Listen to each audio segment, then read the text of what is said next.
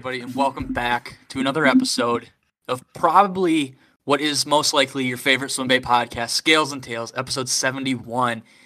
And I know we, we, we were stuck in the P and W for a while. We were we were stuck in Texas for a couple episodes. We were stuck in the New England area. Uh, we haven't really ventured off to the Midwest yet, which we're gonna have to do soon. But we're we're really tapping into to that southern fishing right now. So we have a guy who is completely in a different realm than I'm sure we'll say 98% of us. I'm sure there's some exclusions. I know uh, Lawrence Lee likes to fish saltwater tuna and stuff, but we're joined by a guy who who fishes brackish water, saltwater, all with swim baits and, and tackles snook and just all sorts of cool shit that I don't get to catch. And I'm jealous when I scroll through his page. We're joined by Mr. Kevin Hartman tonight, who is the guy behind Canal Cowboy, who you guys probably, if you know him, you associate him with. And like he he mentioned, he also runs Snook Snacks, which is kind of well, I'll let him explain, but more or less, it's it's kind of that that tackle warehouse for snook fishing where you can get all your stuff and and their name brand stuff too. But we'll we'll get into that all later. So Kevin, introduce yourself and kind of explain to the people who you are. Uh, well, first of all, hey guys, and thank you for the uh the good introduction. You know what, dude? By the way, uh, I need an introduction from you. I don't think I even got your name. Did I get your name yet? Probably not. I am I'm Adrian. I live in northern. Nah, I live in like mid mid. You said you said Adrian, right? Yeah, Adrian. Yep. All right. I'm really bad with names. So I was in the military and I've been in a couple of explosions and my like literally my short term memory is like I'm like 10 second Tom. So I just wrote that down. Adrian. All right, cool. Dude, you're good. I wrote your name down too, and I wrote Snook Snacks down so I didn't get that wrong throughout the podcast. So I could re- reference Awesome. back to my notes. But, Um, uh, yeah. Sorry. All right. I know you told me to introduce myself. So uh, I think you did a pretty good job. Um, I'm from South Florida, Southeast Florida, originally born and raised, and uh, it's it's funny for me to hear you introducing me as someone who does something different from 98% of your listeners, and it's like, you know, it's it's cool to have that perspective and realize like we really do have a totally different kind of fishery down here. Um, so I I probably caught you know a countless amount of peacock bass in my life, and growing up, I would consider them like a nuisance fish because they were just everywhere. And we have people travel literally from all the northern states, from from the Midwest, from everywhere to come here just to catch peacock bass. And um, to me, it's like, dude, you really you came that far for peacock bass. Yeah. Um, but to you know to hear kind of the way you, you framed it puts puts in perspective that um, you know I was very fortunate to grow up fishing in uh, a very unique area part of the country. Yeah, dude. And uh, just kind of elaborating before we started recording, uh, Kevin asked me, he's like, what, what's your viewership like? And then he's like, uh, I, I hope guys enjoy this episode. And I asked him if he was on Facebook, you know, Swimbait Universe and stuff. And he, he wasn't necessarily familiar. And I was like, dude, like the amount of guys who, who post on Facebook, you know, or uh, who post on Swimbait Universe and say, hey, I'm going to Florida, you know, next week or in the next month. Like, where can I fish? How, how do you guys catch fish down there? X, Y, Z. What bait should I bring? I think this this episode right here will be so beneficial for guys who who get to make that trip, like you said, who come down from the Midwest or you know wherever, Tennessee, maybe not even that far, and they're like they can listen to this podcast and be like, oh my god, like they- they'll go on your, in, they'll they probably listen to the intro, they typed in Canal Cowboy, typed him up on Instagram, and they're like, holy shit. This guy absolutely slaughters fish with the Savage Gear pulse tail, with the Shine Glide, with the paddle tails. Maybe, maybe this guy knows what I'm talking. Maybe, maybe he knows what he's talking about. Maybe I should listen to this whole episode. And I think this episode is going to be super good, just for the fact that you're going to talk about stuff like, like you said, that that a lot of people who listen to this probably have a never thought of, b never like done, or c just have no idea what you're talking about and are super intrigued with with how you catch these fish. Well, I I'll tell you this much, man. I, I never claim to know everything. Um, I feel like with fishing, the the joy of fishing is that you're constantly learning. So if anyone who t- thinks they know or projects an air of that they know everything about fishing is probably not someone that you'd want to listen to. Um, so, but I am going to try to convey to you what I do know to this point. I'm a big believer in the the Dunning Kruger effect. Do you, are you familiar with that? Sounds super familiar when you say it. So, I am going to know exactly I what almost- you mean. I wish we were on video so I could draw it for you, but the Dunning Kruger effect is a theory that um, the the less you know, the less you realize that, or the less that you hold on. The the more you know, the more you realize that you don't know. Yeah. so as yeah. you start to learn about something, the breadth and expanse of of what it really entails becomes more obvious to you, and you you know you start going, wow. But like the longer you get into something, the more you realize I don't know shit about this. You know what I mean? yeah, dude. And I'm 40 years old, and I feel like I'm just scratching the surface of the knowledge that it takes to be a consistent and successful fisherman. So it's it's an ongoing process. Yeah, dude. It uh there's there's that thing and especially cornered into largemouth bass fishing. I feel like myself and I know a lot of listeners. Um I don't know if you've ever heard of the book. It's called Pursuit of Giant Bass by Bill Murphy. He's he was an older gentleman who wrote it, I think in SoCal. It's it's it's like how to trophy, like the mindset behind trophy bass fishing. And I I've been bass fishing for we'll say eight or nine years now, just bass fishing, like just going out and having fun. And I, I thought I knew bass. Like I'd watched a bunch of YouTube videos and read a bunch of articles and stuff. I'm like, oh, I have an idea how bass work. And I, I shit you not, dude. You read 25 pages into this book, and you sit and you look at yourself in the mirror, and you're like, I am disgusted with myself. You're like, I don't I know. I suck, dude. I suck. Yeah, dude. It's like, why, Yeah. why have I never thought about like that? Or like, why have I never take, mm. taken that approach to this idea? It's like there's some stuff, and especially like this podcast is so cool for it because I get to hear. I've heard 71 other people's like ideas and how they approach like a scenario. Yeah. It's like, whoa. Oh, Like I've been you know, using a hammer to put in a screw this whole time, and these guys just showed me a screw gun. Like that's awesome. Yeah. Well, you know, the other the other side of that coin is that with fishing, there's always everyone a lot of well, I feel like more novices, but think that their way is the only way. And then, you know, the fishing community can can get toxic in that sense because you have like everyone who thinks their way is the right way. Um, but really there's there's no right way. There's your way Yeah. because it's what you've learned through your personal experience and your personal experience is just a collection of everything that you've heard along the way, which is um, a, a bunch of information that you've amassed from other people. So it's really like a collective knowledge. But then you get the people that are like, uh, if you don't tie, you don't tie us, you know, whatever this type of knot for a, a line to line, you're an idiot. Like, you know, or people critiquing your loop knots and stuff like that. But um, I do, I think that there's definitely a line where you can't say like there's a right or a wrong way. There's just different ways, and most of them probably are right in their own respects. Yeah, dude, for sure. And this is like a perfect kind of uh, you had talked about like what you know and what you don't know.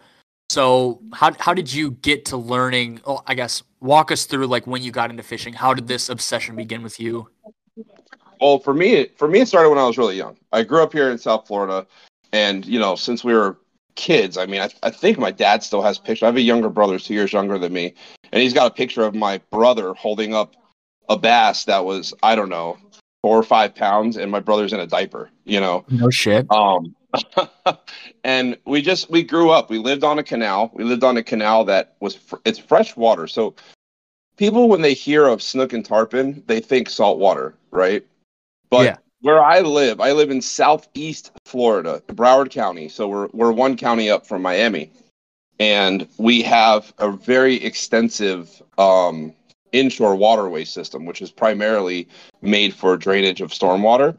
Um, and you know, I don't know if you've ever heard Fort Lauderdale called the Venice of America, and it's called the Venice of America because of all these intri- intricate canalways that we have. But so, because of the way that the canals are set up for storm drainage, all of all of, most all of our canals or lakes are all in some way connected to the ocean, right? So, it's not crazy to think that there might be a bull shark swimming in you know a neighborhood lake you know that's fresh water that just has bass. It's totally possible in, in the part of florida that i'm in. Um so i grew up on a canal and you know it's just a regular thing. Go out back catch bass go go for a swim. Yeah. like you know see an alligator uh catch turtle. Like i just grew up with it. Um and then you know like in my teenage years i think i did what a lot of teenagers do. I got into other things like girls and skateboarding and smoking weed and like stupid shit. Yeah. um, and then after a couple of years of that, in my early twenties, I was like, wait a second, I'm I'm like a total loser. You know, all my friends are in college and I'm still fucking off. So I joined the army.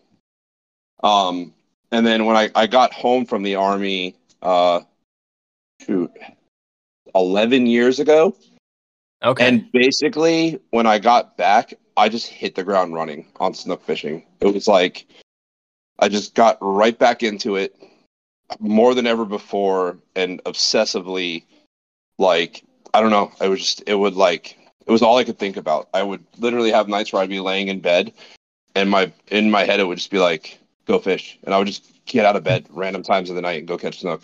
Um so sick. and so that's the basically the past 11 years has just been nothing but being an, an absolute sponge of big game fish hunting down here in South Florida. Your favorite swim bait podcast is now proudly sponsored by Leviathan Rods. Leviathan Rods is a Texas-based fishing rod company that's handcrafted and uses high-end, made in the USA rod blanks. Every sale from Leviathan helps support foster youth and their families. With Leviathan Rods, you're not only going to feel a difference, but you're going to help make a difference too. Friends of the show will also get 20% off their rod purchases by using code SCALES20 at checkout. So whether you're fishing a depth 250 or a square bill, make sure you're using the best rod choice out there, Leviathan Rods. That's freaking so awesome, dude. Um, dude, that is like that's such a sick way to grow up, like right there by a canal, and just you know just have direct access to water. Like it, I feel like it would be Yeah. hard to grow up and and not get intrigued with with fishing or just like you know with something to do with like the water because you're so close to that. Like it's And dude, I, I don't know if you know, but so the the peacock bass here in South Florida. For those listening who don't know what peacock bass is, which I'm sure most people do, but there might be some that don't, and that's fine. Um, peacock bass are native to the Amazon, right, in South America. They're in like Colombia, Brazil, and stuff like that. They were imported into Florida in the 1980s, um, and they were put. Hold on a second, babe. Tell me if I'm right about that. I don't want to give him wrong information. Peacocks were imported in like the mid 80s. Correct, right? Okay, so they Im- they imported peacock bass in the mid 80s to try to control um, bait fish population and also to add to our fishery. Um, and they just abs- well, they absolutely flourished the smaller ones, the butterfly peacock bass. If you've ever seen those videos out of Brazil of like 20 pound peacock bass, yeah, yeah, have you seen those? yeah. I've seen. So them. they they introduced those, but they didn't hold for whatever reason. Azules, oh, the big blue ones, yeah. So my fiance is right behind me. She's a big time fisherman too. Um, real babe on Instagram. um, so they they brought them here, and I could, dude, I can remember being a kid and where we lived. We were on a canal, and on the other side of the canal was like just like an easement of no homes. You know, it's just grass. yeah, yeah. And I can remember the truck, watching the truck drive down the easement, almost looked like a cement mixer. Just And jumping. then it, the, yeah, the truck would stop and turn, and this big, you know, tubular back portion of the truck would tilt 45 degrees, and the floodgates would open, and you would just see nothing but peacock bass like plunging out into the canals, you know. So I can remember, I have faint memories as a little kid of watching the actual stalking of the peacock bass into the canals. So, um, it's just been a lifetime thing for me. dude that is like i don't even know how to what to say about that that is so cool that you remember that introduction like the literal yeah, yeah. introduction to the area that those fish Yeah. were Like, wow So, you know, what my canal I grew up on was one of the ground zeros for the introduction of the peacock bass species into Florida. And, you know, like I said, I grew up with them. And, like, a lot of times you'd be out looking for a largemouth bass or you'd be out looking for a snook. And, like, I always consider them a consolation prize because they will literally eat anything that you twitches in front of their face fast enough, like, including bare hooks and rattle traps and glide baits, like, you name it, right? So if you go out fishing for snook all day and you get skunked, like you can always go get a tight line on a peacock real quick. There's a little consolation prize for the for your efforts for that day. damn dude that's wild so do you like were these because so the same thing kind of happened here in michigan in like the 70s they planted those atlantic salmon into the freshwater lake michigan and I don't know, like off the top of my head, I'm not gonna act like I, I don't have I don't have a Jamie like the J- Joe Rogan show like you do to ask my fiance what's up, but uh, but uh, Google man, Google. yeah, they're probably like 10 or 11 inches or so. Were they fingerlings when they dumped them in, or were they like full grown, ready to to mate size peacock bass? You know, honestly, that I like I said, it was in the mid '80s. I was born in '82, so I was like I was like a kid, kid, probably Yeah, yeah. fucking around in the backyard and and saw it. So I don't remember. Like I couldn't tell you how big they were. If they were, Right. yeah. I mean, I would imagine they were probably like juvenile size. They're not going to drop fingerlings in and just let them get slurped up by bass and snook. Yeah, I, yeah, I forgot about it's. We're talking about the. We're talking about the. so is it is it brackish water? Is would that be the term for that area, or is it fresh water? So I've actually gone back and forth with uh, one of my friends who also lives in the area, grew up in the area, and most people would just tell you that it's fresh, but I I believe that it probably has higher salinity than most freshwater areas. Um, it's actually something I've been meaning to do, just out of curiosity, is to uh, get a salinity kit and then test the water and see how it compares to like a, a normal freshwater. So I'm Yeah. not sure. And so you're gonna know this a lot better than I am, especially because I live in the middle of BFE, Midwest Michigan. Brackish water is where that fresh water and salt water kind of intermingle and mix, right? Correct. Correct. And- And, you'll get you'll get like you'll have some freshwater species that can tolerate it, and you'll Okay. have some saltwater species that can tolerate it.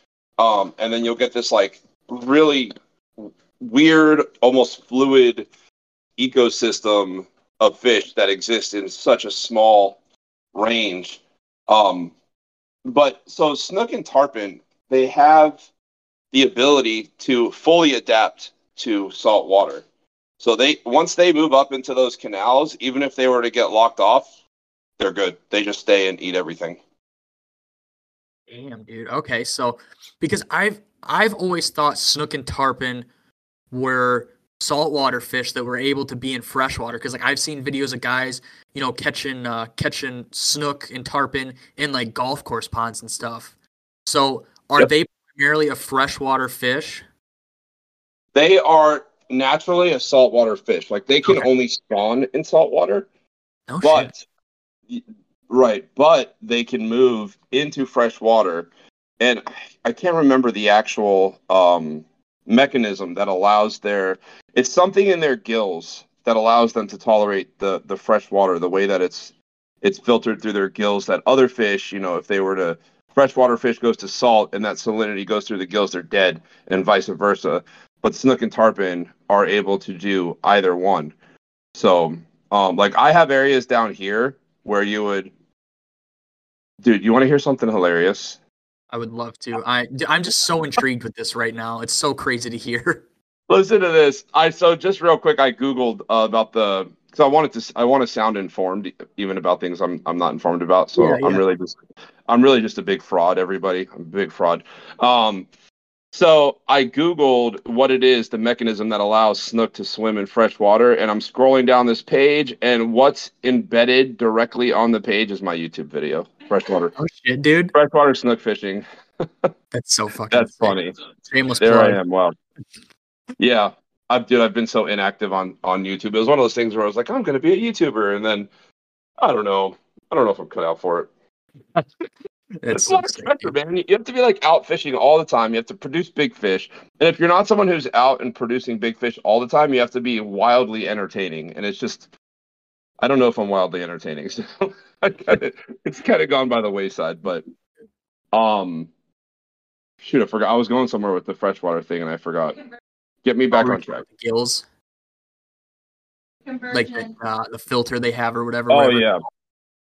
So they'll get back into fresh water, and you can clearly tell when you catch a snook if they're a resident in the fresh water. Like I've caught big snook that were like black, you know, Yeah. because uh, ocean snook will be silver Yep. with yellow on the on the tips of the fins or throughout the entire fin.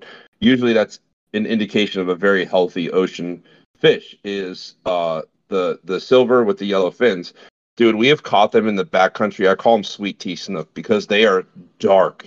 Like they'll get like a bronze black type of thing with no hints of yellow left in the fins. The fins will just be like a shade of almost like how you would imagine like uh you know sunglasses to look like a smoky Like a black fog beer color.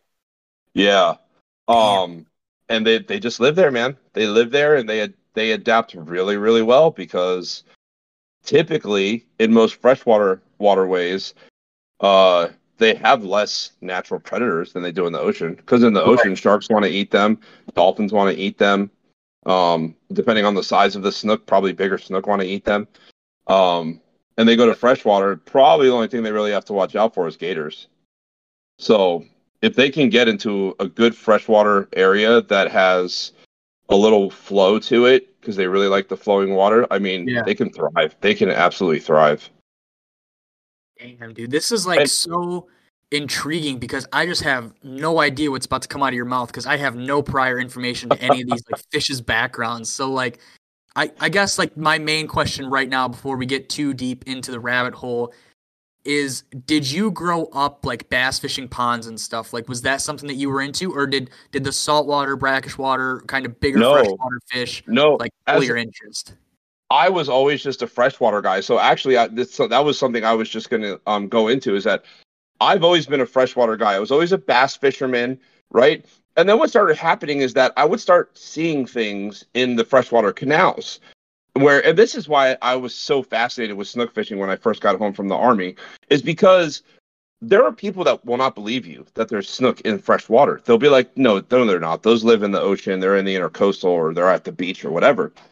And it's like, uh, no, dude, there's like 40 inch snook swimming up and down your backyard or probably behind your local grocery store, you know? And so I would start, I would do a lot of fishing on stand up paddle boards. So I'd be out on my paddle board and I would see this, like, I would see like a shadow just, just out of, you know, out of where you can see them in the water. Snook are very stealthy, bro. They're like ghosts. You only know they're there because you know they're there. You don't see them. You know what yeah, I mean? yeah like you will that that's part of what makes snook fishing so attractive i think is is just the cat and mouse game because they're so stealthy they don't want to be seen and you will not see them. And i would get i would every now and then on the paddleboard if the sun was hitting the water the right way and i had my polarized glasses on and the brim of my hat was covering my eyes just right i would catch that silhouette going uh, going uh, under me and i would go what the fuck was that? And i started to put the pieces together and i'm like because the first reaction is what the fuck was that right? Yeah like a scared then- that. and then it goes into it ha- that can't be a snook because it's too big.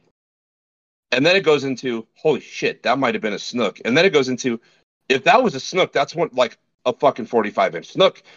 And so i start to realize that they're all over these freshwater canals and it became like an obsession for me almost almost like the way that like bigfoot people are like obsessed with proving that bigfoot is real you know yeah or the way that like you people that are into UFOs or government conspiracies are obsessed with proving their validity of their cause. yeah That was kind of how I became about proving that these gigantic snook are swimming around in fresh water. And so over the years I did uh I've caught I mean a countless amount of 40 inch snook out of Oh, freshwater wow. canals. And then just probably in the last like four or five years, I'd say I've felt kind of I'm just getting limited with the canals. mm-hmm. Um, and there's always a there's always an, a a portion of what I do that was like connected to saltwater because we do a lot of spillway fishing. yeah yeah So the spillway's outlet into salt water. So I'm never that far from the salt water. But fishing pure salt water versus fishing rivers that are connected to spillways is a totally different game because then you have to start getting into all of the technical details of the moon phases of barometric pressure. Like it's so detailed. It's ridiculous. Um and just like probably in the last four to five years i've really started delving more into that um just as a way of expanding my knowledge. And you know i just kind of follow where my curiosity goes man. And that's the natural that's been my natural progression so far. For a lot of people it's the exact opposite down here. They'll start fishing in salt water. They have you know their dad or their grandpa or somebody showed them the ropes when they were little. And then they'll they'll they'll venture into freshwater or back towards the spillways. Um i just kind of did it i think in a way that was reversed from the norm. Dude that is so does all that make does all that make sense yeah no yeah it's making sense at least to me and i'm i'm not i'm not very very high up in the brain department but it's like i'm just like so in awe of what you're saying and i'm just thinking about how awesome that is and like how i'm like how I've never gotten to either experience this or like thought about it. Like, oh my gosh, like I've never thought, you know, how you could you could go out in your backyard and, and catch a 40, 45 inch snook in like the, the brackish freshwater canal. Like from what I thought of them being saltwater fish, I'm just completely blown away. Like my whole life has been a lie up to this point. Dude, I was so there was one time I was out on my paddleboard, right? And I'm throwing uh, I was throwing a crankbait for bass. I'm just out catching bass. This is like maybe around 10 years ago, around the time when I was getting obsessed with snook fishing, right? yeah. Dude, I'm deep, I'm deep west, which for us is away from the ocean, right? So I where I live, the ocean's on the east coast. Um, I'm on my paddleboard in a freshwater canal, probably 20 miles from the ocean. Um, just cruise around, throwing lipless crankbait, catching bass. I hook into a cichlid. I don't know if you guys know what cichlids are. The fish tank Um, ones, like a Mayan cichlid. Like a Mayan cichlid, yes. We have them in droves in wild population down here. Um, which, by the way, peacock bass are technically a cichlid, so they're in the cichlid family. So, anyway, I hook into this cichlid, right? I'm fighting it up to the side of my paddleboard, and right as I'm going down to reach for a leader, fucking tarpon, like probably about a 60 or 70 pound tarpon, just hammers it right up to, against the paddleboard, like uses the side of my paddleboard to create a little attack zone. Slurps down this cichlid, which was not a small cichlid. It was the size of like, you know, probably like a, the styrofoam plate that you would get at a barbecue, Yeah, yeah. and slurps it down and just takes off. And I'm like on a little spinning rod, and it's going. And uh, eventually, it broke me off because I, w- I wasn't even running leader. I was running straight braid. So Oh gosh. like stuff like that happens down here and it's just wild man it's absolutely nuts Yeah, dude. So you go out there and like obviously you're you're fishing up closer towards the freshwater stuff, so you have an idea of what's gonna bite. But how how often are you surprised when you get a bite, you set into it, and you're like, oh, this is not a snook, or this is like, oh my, I just hooked a largemouth. Like, does that happen a lot, or is it pretty common to to catch snook when you're out snook fishing? are you saying like when it's more towards when it's more fresh water or when it's more salt water Uh, just in general, I guess. Like, do you get a lot of bycatches that you're not necessarily expecting either way?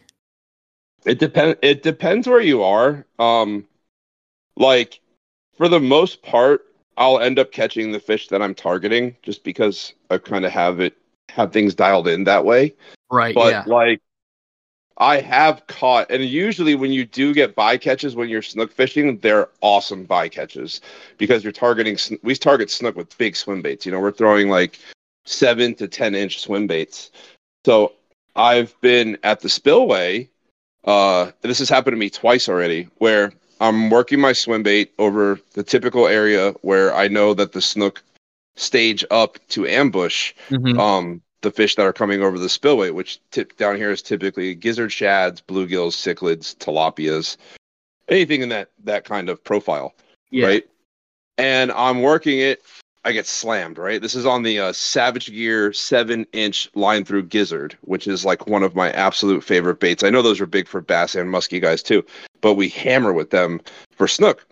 So I get hit, and my dude, I'm on a 400 Lexa HD with a an eight and a half foot Bushido rod, 30 to 50 pound line rating.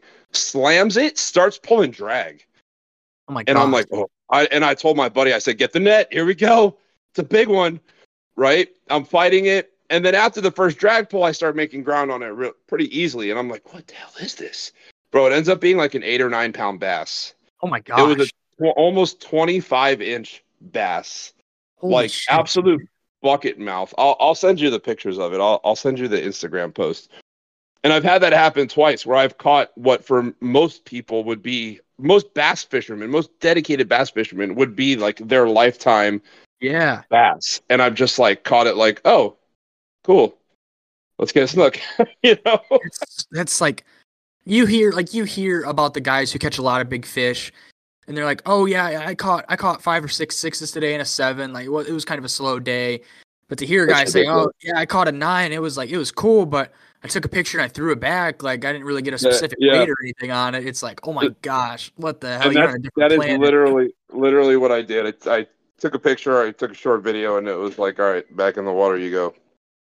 That's I gotta so see if I can find it. I want to send it to you. I know. I kind of wish we were. That's why I asked you before the podcast if we were going to be on video. Yeah. Damn. Oh, dude. check this. out. I'm I'm going to send it to you right now. Are you able All right, to look yeah, at uh. Instagram? Yeah. Um I guess while you send me this, how you talked about like fishing that crankbait and catching that cichlid and uh I guess when did you figure out like when you were freshwater fishing and stuff like for bass, were swim baits ever in in like your wheelhouse or how did you kind of get your toes wet into the swim bait stuff? And and I guess before we do that, well, yeah, yeah, talk talk talk about that and then we'll talk about like what kind of swim baits you use and stuff. All right, cool. Yeah, no. Um, actually, no. I I really got into big swim baits probably about four years ago, but I dabbled prior to that because there was this this swim bait company called Spooltek. Um, I don't know if you're familiar. Uh, not off the top of my head. No. So Spooltek was another one that was big down here. It was basically like they came in a six inch and a nine inch, and they had what was called concealed leader technology. So there was a steel leader that would spool up inside the head, and you would basically crank the leader in, which had a giant J hook attached to it, and you Uh-huh. would mount it into the head. So then when the fish bit the lure, the leader would deploy the steel leader. So then one, you're not going to get broken off because of the steel leader, because the well, I don't know if you guys know, but these fish, snook and tarpon, will shred through braided line. They have their mouths are very abrasive. It's like sandpaper, and then they have very sharp gill plates. So if you're if you're not running leader, you'll break right off. Um, but I did get in. So I got into these uh these Spoolteks, but then that was that only lasted for a little bit. But really, uh, I was you know early on I was a lot of top water. I think everyone goes through that top water phase, right? Where even like in the middle of winter, you just so you're just so obsessed with top water blow ups that you're like throwing a frog year round Yeah, type yeah. of thing. I mean, we all know that guy that always has a frog or a Zara spook tied on no matter what time of year it is. And that was me for a while. Um and then, you know, I was I was doing like crankbaits and flukes and things like that. And then I just started uh probably about four years ago. I really started getting into the bigger savage gear baits. Like specifically it was the trout. And then right after I started getting into them, they released the line through pulse tail mullet, which is like my, you know, that's most people they when they think of me and down here that know me, they're like, oh, the pulse tail mullet guy, you know. Damn, dude. I'm I'm looking at this uh I'm looking at this Spooltek bait right now, and this thing is pretty damn cool, I won't lie. They don't make them anymore. What do you mean they don't make them anymore? He sold it. Oh well, they make them, but another company bought them out. Um, and you know the the root the what people say here, the people in the know, is that the new ones are not made as well. But I feel like everyone says that, right? Like nothing's as good as it used to be. You know? Yeah, yeah. it's the back in my day. Spool Yeah, text. That's Or like actually, uh, that is spool. It's like, come on, man.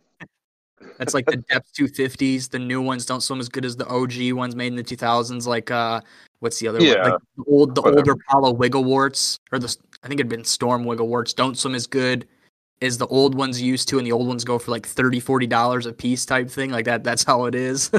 Yeah, and it's always like nothing's ever as good as it used to be. But yeah. Oh, here's another. Did you, were you able to see the picture on Instagram? I just I'm sending you both of them. Yeah, dude, that thing is an absolute fucking tank. Like, if I, if This I caught that one. fish, like I'd be completely content with not catching another fish throughout the year. yeah, dude. I Oh just, I just got a message from Dan Credor, the uh, owner of Top Banana Lures. He goes, "Are Oh, you yeah, on? yeah. Are you on Scales and Tails?" I, I it's me, posted Dan. that. What's up, brother? I, I posted that uh, that story, and then I he just responded. Yeah, what did he say? He's like, "Oh, I know Kevin," or he said, "What? What? Question mark? Question mark? Kevin's my boy." Yeah. So interesting story about Dan. If we can segue a little bit, yeah, dude. Yeah, for sure. I I came across him when he was like just starting to make baits and stuff, and he was. I just I kind of jokingly commented on one of his posts and said, "How about a nine inch mullet?" And me and him started working, collaborating together, probably in like two thousand, in like maybe twenty twenty or late twenty nineteen. um, to make what I was going to call an indestructible glide bait because I was fishing the Savage Gear glide baits for snook and tarpon, which will draw the strikes. I mean, the fish absolutely go crazy on them, Yeah. but they were breaking too often because they're Mhm. made for bass. They're not made Yep. to have a 60 pound tarpon, grab the ass of it, and do a 360. Yeah. Um, so me and Dan started collaborating on what finally came to be known as the. I think we landed on the G6 mullet. You know, we went through a version two and a version three and a version four, and I think we finally got to version six until we were like, yeah, this is the one. And Dan put in a lot of time, man, of making this bait. Um, and I, I've put we've put hundred pound tarpon on it. I most recently, uh, he made me one, which unfortunately I lost, hundred and fifty dollar lure. Uh, and most recently I caught it was like a thirty nine point seven five inch snook, um, on it, and it was cool. There's actually a video of the eat on my Instagram for you guys who want to see it. It's like a it's a couple posts down. You'll know which one it is. Um, and it's it, it's awesome, man. Like the glide bait fishing. That's so I progressed from the uh from like the big swim baits, right? The big soft traditional swim baits like the trouts and the pulse tails, which I don't know if you guys know them as pulse tails. You like it think of it as like a Huddleston, but Yeah. made for absolute punishment, you know? Dude, so those those little Savage Gear pulse tail gills, those things get absolutely ate by Oh, largemouth and pike up here. It's so much fun to fish those. Which, by the way, guys, we have on my website, snooksnacks.com. Any lure you're going to hear me talking about tonight, we have it. We have it for sale. And those gills that you're talking about, bro, Mhm. they work so good for snook. Fresh to brackish water snook. If you throw that line through pulse tail bluegill anywhere near them, it's almost like guaranteed. Yeah, dude. I was Um, looking I was and looking through your and- post and I I seen it hang at the line through hanging out in a couple one. Like I'm looking at this one from February 15th. Like that's not a small like in my eyes, that's not a small snook. Like that thing absolutely clobbered that bait. Dude, they clobber it. Are you looking on Canal Cowboy or on? Uh, yeah, yeah, Canal Cowboy. it's It's like- the it's the I one about uh, yeah. Oh yeah, yeah, yeah. That that was a forty. That was a good sized fish. Yeah, the, for, for perspective, that's a five and a half inch bait hanging there. You know, and it looks tiny. Yeah, it looks like a Um, three inch bait. Dude, they love them. They won't pass it up because it's easy foray for them. The, you know, if you think even like a mullet, sometimes I we'll be at the spillways and there will be mullet all over the spillways and they're not eating them because mullet they're like fast, they're twitchy. You know, they would they would much prefer for a a clumsy bluegill or gizzard to just kind of go floating by, and they know that they can get it Yeah. easier than a mullet. Um, and the snook doesn't have to be. They don't have. They don't like have to slam themselves into it. They. So have you ever heard of like what they call the thump from a snook? uh as far as like just hitting it, like stunning it, trying like trying to stun a bait. Well, think of like all right. So muskies will like t-bone into the bait that they're eating, right? Mouth Yeah. open, straight into it, like trying to like almost. They're they're swimming through the bait or the fish that they're eating. Yeah, yeah. Snook have this ligament in their jaw that allows them to open their mouth and like slurp all the water around them into their mouth. Like anything within, you know, a 18 inch or probably less than that. Anything within like six to eight inches in front of their face is going is going to end up in their mouth right. because they they just and that's part of what makes snook fishing so addicting you know uh, there's i can't even tell you how many um companies have the word thump in them you know there's thump 30 jigs there's thumper shrimp there's uh thump series from big bait like a lot it's just that feeling alone that you get when a snook hits you is is literally the name of a slew of businesses or or uh Instagram handles because it's that feeling. You know, you ever played little league baseball? Yeah, yep. You know when you're not quite holding the bat right, or you're holding it too tight or too loose, and when you hit the ball, instead of getting like a good connection where the ball just goes, it rings your hands, and you're Oh, like, oh. Yeah, like when you get jammed and it hits the hits the bottom barrel of the bat. Yeah, I know that feeling. yeah, and it, it like it like rings your hands and it hurts like almost in your bone. Like that's what it feels like when a big snook hits you when you're throwing like a seven to ten inch swim bait. It's you Okay. can you can I've I've been fishing with my friends where it's dark, it's the middle of the night, we're at a spillway, I can't see what they're doing, but they're behind me, right? Casting Yeah. the other way. And I'll know when they're on because I will hear the rod. I will hear their rod rattle. And you go, you look back, and sure enough, they're bent in half, you know, with a big snook jumping out of the water. Oh my it's it's the coolest thing, man. For anyone that has never experienced that, like, I cannot recommend it more. dude. It's American it's the coolest thing. American Airlines is gonna have to pay us for this episode because I bet you half these people listening to right now are booking their trip to Miami to come either fish with Dude, you or just please. find a spillway. And listen, I'm not a guide. I don't do guides. I sell the lures, but I I have plenty of friends that I can confidently say will put you on that a snook or tarpon if if that's something that you're interested in. You got you can always uh shoot me a message and I'll be happy to point people in the right direction. yeah, dude. Oh my gosh, this is like the more you talk about it, the more I realize. Wow, like It's- smallmouth dude, largemouth are cool, but like I need to get out and see the Yeah. world. I need to go fish for some brackish saltwater fish. Dude, in uh beach fishing, it only you know it's only really during the summer months, but when you're able to just stand on the beach and just cast out into the surf and hook hundred pound tarpon, or you know, 20, 25 pound snook, yeah, it's the coolest. It's the absolute coolest thing, man. damn, dude. It's so, fun. so telling like kind of elaborating on my saltwater experiences because obviously it's never anything i've ever talked about i grew up for about nine years in gulf shores alabama and like I, I my my parents and their family friends we'd all go out to three mile bridge i'm pretty sure that's in florida i want to say three mile bridge maybe Mm, I'm not sure. I, I only know Seven Mile Bridge in the Keys. Okay, yeah. So this is this is like uh connecting Alabama and Florida. Anyway, we'd go to this bridge and like there obviously there's the bridge that you drive on and then there's the bridge right next to it, like the, the fishing bridge, like where you drive out, park your car and fish off the side. So like that is like the majority of my saltwater experience. And then when I was a freshman, we went down and visited some family in Corpus Christi and I fished off that little uh, jetty wall right there by the battleship.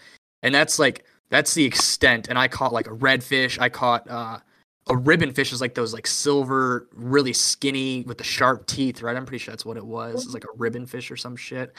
Yeah, they look like aliens, right? Yeah, yeah, they've got like two like big long fangs on the front, and then they're like super shiny and like like the size of a snake almost. Yeah. You want to hear Yeah. something crazy, dude? We were out. We were out not too long ago fishing Port Everglades, which is the inlet to the ocean in Fort Yeah. Lauderdale. Yep. Right. It's like the biggest cruise liner um, port in the U.S. Yeah, So I'm out there, and I had just picked up. You're familiar with Sixth Sense, right? yep, yep, So you know the draw. Yeah, yep. That that glide I- bait, right? Yep, I had just picked up the draw on a Black Friday sale. So you know they're whatever, they're like eighty bucks or something. I got it. We got it for like fifty-five or sixty, I think.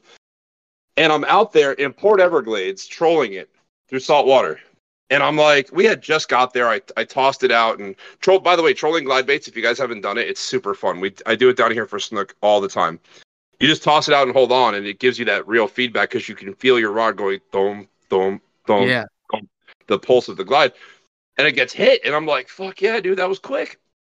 I start fighting, and up comes this like probably four or five foot ribbon fish, just looking so creepy.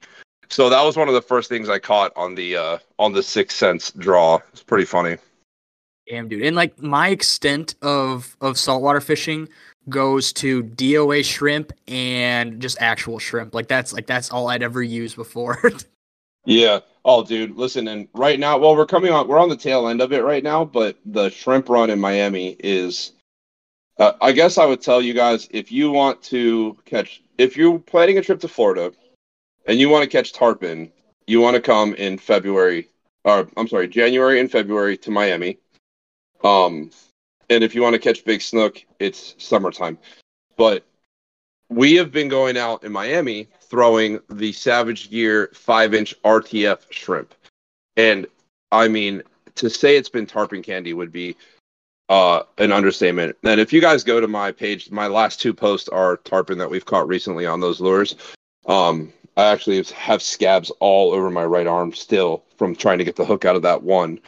Um, because it was, the hook was so far in there. And my buddy I was fishing with, you know, he's he's a he's a cut the line guy. It'll rust out thing yeah, yeah. which I'm I'm not a big believer in. I'm a big believer of let's get that hook out of there. He'll be better off without that hook by his throat type of thing. Yeah. So um the ply it wasn't working with pliers because I couldn't the hook was buried so far in there and it was right in the top back right before the gills actually Yeah, dude, start, I'm looking at know? it right here. Oh my gosh, you're talking about the one that you're holding in the water, Yes. dude. That thing So- is fucking massive. Oh my gosh. Yeah, it was a beast. It was a I mean and holding holding that fish, I mean, you know, all the time and all the preparation that goes into it. But uh, like real quick, let me finish that thought uh why my arm looks like I put it in a belt sander. Yeah, yeah. um i was i wanted to get the hook out so i put uh I, I and i didn't have the gloves because pat my buddy he had the gloves on because he's holding the fish so i had to put my hand all the way in there and i was popping trying to pop the nose of the shrimp to make the hook come out right but i swung and missed on it i mean the, the fish's mouth is so big that it's almost like half of halfway up my forearm is in his mouth trying to get this uh, shrimp out. And the first two I miss, which like scrape considerable amount of skin off the off the top of my knuckle. And then thank God on the third pop it came out. Um, so if you look at that video and you see a little a little blood there, um, it's because he was. I mean, he had that hook back there, but I think we did our best on that fish and uh, we gave him quite a revive. So Yeah, dude, that thing like when when your buddy goes over your shoulder and like looks at the length of that fish, it like it just is continuing from the head. It just continues that like width the whole way until the tail section. Like that's oh my gosh, dude. Like that that is a gnarly it's ass crazy. fish. I don't even And I don't then think I could tango with something like that. Like that would think that thing would kick look- my ass.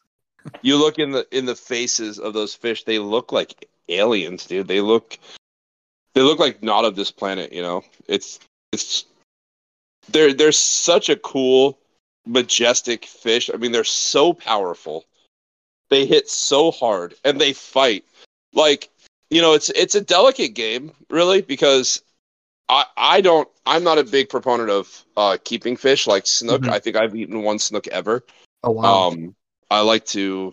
I'm catch and release. I, I have a high level of respect for the fish, the fisheries. Um, and I, I want to. I don't want to hurt them. You know, it's almost like a Hippocratic oath of fishing of like do no harm. Um, and so there's like a fine line you have to walk when you're when you're fishing, especially for tarpon, because you literally have to fight them to death to make them submit to you enough that you can grab them and take the hook out. You know you can't you can't horse them in. You can't horse a 150 pound tarpon. Um and even if you were able to horse them in on some ridiculously heavy gear you can't grab them. And even if you were able to grab them you can't subdue them enough to get the hook out because they're going to jump and launch themselves maybe into your face and knock you out or maybe into your boat or Yeah, maybe dude. they're they're going to launch and that hook is going to get stuck into one of your fingers and then when they fall down you're going in the water with them. It's it's a very delicate dance and can be dangerous for sure. It's it's i'm trying to like i'm just so blown away just like i'm just scrolling through your page while you talk. Like like these fish are so majestic and like you said there's like like the fish submits to you and um the fact that you literally like this thing is fighting life or death and yes and I mean, how long does it take to catch a fish? You know, take your picture or whatever. How long do you sit there and, and let that fish, you know, composure itself? Because like like we just said, it it literally just fought for its life. Like how how Yeah. long does it usually take to bring a fish back and and and make it confident that that kicks off? And you're like, okay, that that's good to go. um typically with a big tarpon like that so that tarpon we fought for probably about 35 minutes Gosh. um and if you think of it in terms of do you work out at all yeah, yeah, yep. Okay. And so for any of your listeners, if you guys work out, you know what lactic acid is, right? You start doing whatever. Yeah. Say you're doing you're on the bench whatever. and you hit your tenth or twelfth rep and right around rep eight or nine starts to it starts to burn because you're building up lactic acid. Um, you're depleting oxygen and you're building lactic acid in its place, and that's exactly what's happening on a cellular level to the fish. Um, and when you finally get them boat side, you know, their whole they're out of oxygen, they're completely full of lactic acid, their blood is pumping lactic acid.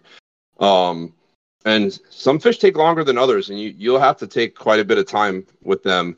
Um, and you're essentially just waiting for them to tell you when they're ready to go. You'll we'll we'll hold the fish off the side of the boat, and you will put set the trolling motor, or you'll set spot lock if the if you're in the current, so that you're holding them and you're allowing the water to go through their gills. I mean, everyone pretty much knows the basics of reviving a fish, right? Mm-hmm. Yeah. Um, and it, you know what? As long as we're here, I do have a little bit of a soapbox fish revivals. Starting this second half for a third time because the robot keeps cutting out, or my my microphone, you know, jumps off the stand. Uh, so Kevin was about to hop on his uh, soapbox and, and talk, but we recently discovered that he was drinking uh, drinking some bourbon right now, and so I said, Bourbon. "This is officially episode number nine of Bass and Buzz," and then we kind of went back and forth, and uh, he's like Bass and bourbon, and unfortunately, so when I first started doing the podcast and Bass and Buzz, especially, I was drinking either just just some cheapo Ole Smoky, or I had some Jack Daniels, and a couple weeks ago around Christmas, I had some uh, Johnnie Walker, but the drink of choice most times is twisted tea, but tonight, for the first Oh. time, first time ever, I am drinking uh, some Triple Crown Pr- Triple Crown Brown, which is like an IPA from a little local brewery around here. It's like a stout coffee Guinness type beer.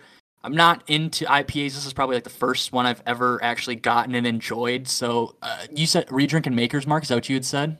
I'm drinking Makers right now because so my main thing is tequila. I'm a big time Okay. uh, tequila snob, and I I go for like the extra añejo, you know, kind of high end tequilas. Yeah, yeah. But at like two hundred dollars a bottle, they're yeah.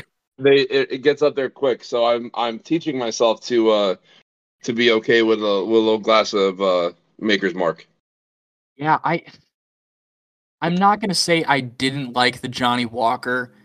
It just it wasn't in my wheelhouse. I had two fifths of it and I, I drank it all. Like I'm not gonna not. Yeah. it was good, but I'm kind of at that stage in my life where it's like I, I don't know. Like I like good tasting alcohol, but it's also like I don't mind getting absolutely buzzed. Like that's just that's kind of the end goal when I start to drink. I think I'm I'm only 21, so like it's it's acceptable. I feel like. Damn, you're only 21, dude. Yeah, yeah. Man, I'm um, making me feel old. Well, it's all right. You're you're in the very you're in the very beginning, uh, that very beginning of the Dunning Kruger graph, oh, where you're gonna you're gonna spend the next couple years being like, "Damn, I got this shit down pat. I know a lot of stuff," and then for like ten years after that, you're gonna be like, "Damn, I didn't know shit when I was 21," Yeah, dude. and then And- finally it starts leveling off, like after 35, where you're like, "Okay, I feel like I know enough." And Yeah. now I'm becoming someone who is considered knowledgeable. and, I'm like uh, actually obsessed with that. I think it's a I think it's a very if anyone hasn't looked that up, look it up because it's it's a very important thing to understand for self development and you know I- it definitely applies to knowledge about fishing and, and becoming a better fisherman, but it applies to everything really. Right. And to kind of maybe maybe kind of blow your mind a little bit more, I I'm 21 and my dad is 42. So uh so I, yeah, yeah. So so I grew up around a lot of my parents' friends who who were obviously not like crazy old, but as I got older, I I grew up around these people, and so everybody's like, "Oh my gosh, you're way more mature for your age." Like, yeah. Oh, so when people hear me talk on here, I'm just being a silly, quirky, funny guy. But like in real life, I'm like I'm pretty, I'm semi-serious. Like I can carry on like an intellectual conversation with somebody. and not, sound like a complete jackass like I do on here. And even even if you can't, man, you just fake it till you make it. Yeah, that's, exactly. that's how it goes. We're on episode 71, and this podcast has been faked since February 22nd of 2021. 2022. But hey, look, look at you now. Look at you now. Who would have thought? yeah, dude, fuck. I mean, I just I just made a magazine. I mean, I've never made anything in my life, and I just made a fucking magazine. So Dude, it's so funny. By just by being on your podcast, I'm finding that my videos are embedded on random bass websites. Um. Okay. but Yeah, Uh, so back to it. soapbox. Listen, reviving fish. During the revival of a fish, people um tend to be very rough. Um, when you're reviving a fish, the revival should be extremely gentle. It should be extremely uh soft. Um, I've seen I've seen people do it in person, and even friends that I fished with that especially with snook, and it drives me insane. Uh, where they'll put the fish in the water, and they either have it by the jaw or they have it by the tail, and they're just shaking the shit out of this poor fish. And it's like, dude, you're what are you doing? The the fish probably thinks he's still fighting, you know? Like Yeah. when you're reviving a fish, you want to place the fish in the water, hold it gently, gently side to side, never front to back, right? Um, and that's because fish breathe oxygen through a one a one way street, right? The water goes Mhm. in the mouth through the gills and out. The Yeah. water never goes through the gills to the mouth and out of the mouth. And water going backwards through the gills is harmful. So you want to gently revive the fish side to side, never front to back, and wait for them to let you know. They will let you know when it's time to go. And with that being said, what I see people do is when the fish lets them know, they lock down and they hold on to them Mm-hmm. and they keep holding them. And then the fish keeps trying to kick off and they keep holding them. And then finally the fish, and then all of a sudden they'll go, oh man, I don't think she's going to make it. It's like, yeah, because you didn't let her go when she was ready. Um, so very gentle revivals, especially on snook. Um, and then as soon as they kick, they kick, they're ready. You let them go. That means they've built up uh, what they need to to go and and uh, swim off. Anyway, and rant. That's my rant. No, you're good, man. I I think that's a thing that's overlooked, especially um I have no expertise in this. I'm just relaying I'm an echo chamber of what I heard of what I've heard. I've heard freshwater freshwater striper um guys talk about how there, there's like a very common again, I have no idea what the fuck I'm talking about. I'm just telling I'm just an echo chamber of what I've heard is when you Right. catch one, they're hard to release because because they die because they fight so hard. And I don't know if you know uh, Fish Everything Victor Depe. He's a big striper guy No. over in Maryland. He uh he he's a big striper guy, inland striper, whatever you want to call it, like in lakes and stuff. And he he I don't think they keep any striper. And he's like, dude, it's all about like how you let them go, how you go about the release. He's like, if you if you just like you know brush them back and forth in the water for three minutes and let them go, like he's like that's like he's like you gotta have you gotta Yeah, do it that for is the not fish. a revival. Yeah, yeah, exactly. It's I don't know, man. I've I All can right, well, it seems it seems like we can we can reasonably conclude that a gentle revival is the way because now you're collecting points of data, right? You have a guy in South Yeah. Florida telling you the same thing that a guy in Maryland is telling you. Yeah, so that should lead us to be able to reasonably conclude that softer, gentle. Because think about it, dude. Th- all right, think about it this way, right? And it, think about an MMA fight. Two guys are going at it, and the one guy gets knocked the fuck out. He's down on the, on the canvas in that tenting position where his arms come up, you know, completely out, stone Oh, cold. fencing, yeah.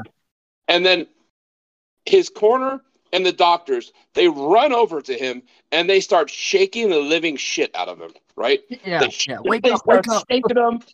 They start slapping him. When that doesn't work, they grab him by the feet and they start fucking moving him like the, like he's a fucking lawnmower. You know what I mean? Like you can you can't do that to these fish. These are fish that just got done fighting for their lives Yeah, dude. you have to be as absolutely gentle as possible on the revives because if not, they're still fighting for their lives when you think you're reviving them, and they are going to die. Yeah, I I I mean, like I said, this is all new to me, especially kind of how you're explaining it, but I I've always had this idea. It's like that that fight or flight, like they don't know that they're not fighting still. They don't know if they can fly away. They're they're they're, still locked into like I am fucking, you know, using every ounce of energy in my body to fight this fucking thing and Yeah. now I'm going back and forth like what the fuck? Yeah, right. And and like I said, they they will let you know because as soon as they have the energy to start fighting again, they'll kick and you let go and they're gone. You know what I mean? Yeah, yeah, dude, exactly. It's I don't know. It's it's weird at the at the stigmas and the the ways people fall into stuff and that kind of gets considered the norm even though deep down you know like that that's probably not the best way to do it, but that's the way that everybody does it. So that's probably I right. think- Why not? I'll do it. I, I think mostly it's just an issue of um inexperience combined with adrenaline. Mm-hmm. So you take someone who's, you know, say you just say you I bring you down to Florida, right? Or you come down here and we link up. and you catch your first 40, you're Yeah. you are going to be through the roof. You're going to be absolutely jacked up, and you're you know snook fights don't last very long. Snook is not like a tarpon. You can land a 40 inch snook in in 30 seconds, depending Oh, on the wow. gear you're using No shit. depending on the gear. Um, and you know, by the time that by the time you land a tarpon, you're so physically exhausted that the adrenaline's oh, pretty much gone, and you're just grateful that you're not fighting this fucking behemoth anymore, right? Yeah. When you land a snook, you might only be a minute and a half into the entire ordeal. And adrenaline Right. is still high, your heart's racing, you're jacked, you're you know. And so I think a lot of people um that give that do these like too rough revives, they're just they're just like jacked up. They're they're not able to kind of calm themselves down and go, okay, let's take a breath here. let's do this the right way. They're just they're still on cloud nine. They want to get their pictures. They want to make sure they have videos to post on Instagram, and they're they're kind of like not thinking about it. So it's Yeah, not. I'm not. I don't want to sit here and say that. Oh, if you're someone who's been, revi- you know, not reviving fish properly, that you're like an idiot or you're a bad fisherman, because that's not the case at all. Just Right. you know, people don't know what they don't know, and there's always always exactly what I, what I said uh, to start this podcast. That there's always things to learn and room to improve and, and ways to grow and and become better. Yeah, dude, that's I don't know. It's like it's it's a whole interesting thing, and uh I guess you just gotta kind of lo- take what you learn and you have to go with it. Like if if, you realize like, oh, uh, totally hypothetical. Like, oh, my mortality rate is is twenty five percent when I when I catch these fish. Like, hmm, Yeah. I bet you I could probably do something where maybe maybe it's two percent. Like maybe maybe one fish I catch every four months doesn't make it, or may, or maybe kicks off a little weak and I kind of am nervous. But there's a, I feel like there's no matter what it is, there's something that you can improve on to just to make it a, a little bit better. It's when you stop and you become content with what you're doing that uh, that it becomes stagnant and and and it probably isn't as good as you think it is. I guess. So you want to hear something interesting about that, as far as the uh because one of one of the phrases that drives me crazy more than anything is "swam off strong" or "kicked off strong." Yeah, yeah. So all, pretty much all fish have what's called the isthmus A cartilaginous bundle of ligaments. Okay. Oh my gosh.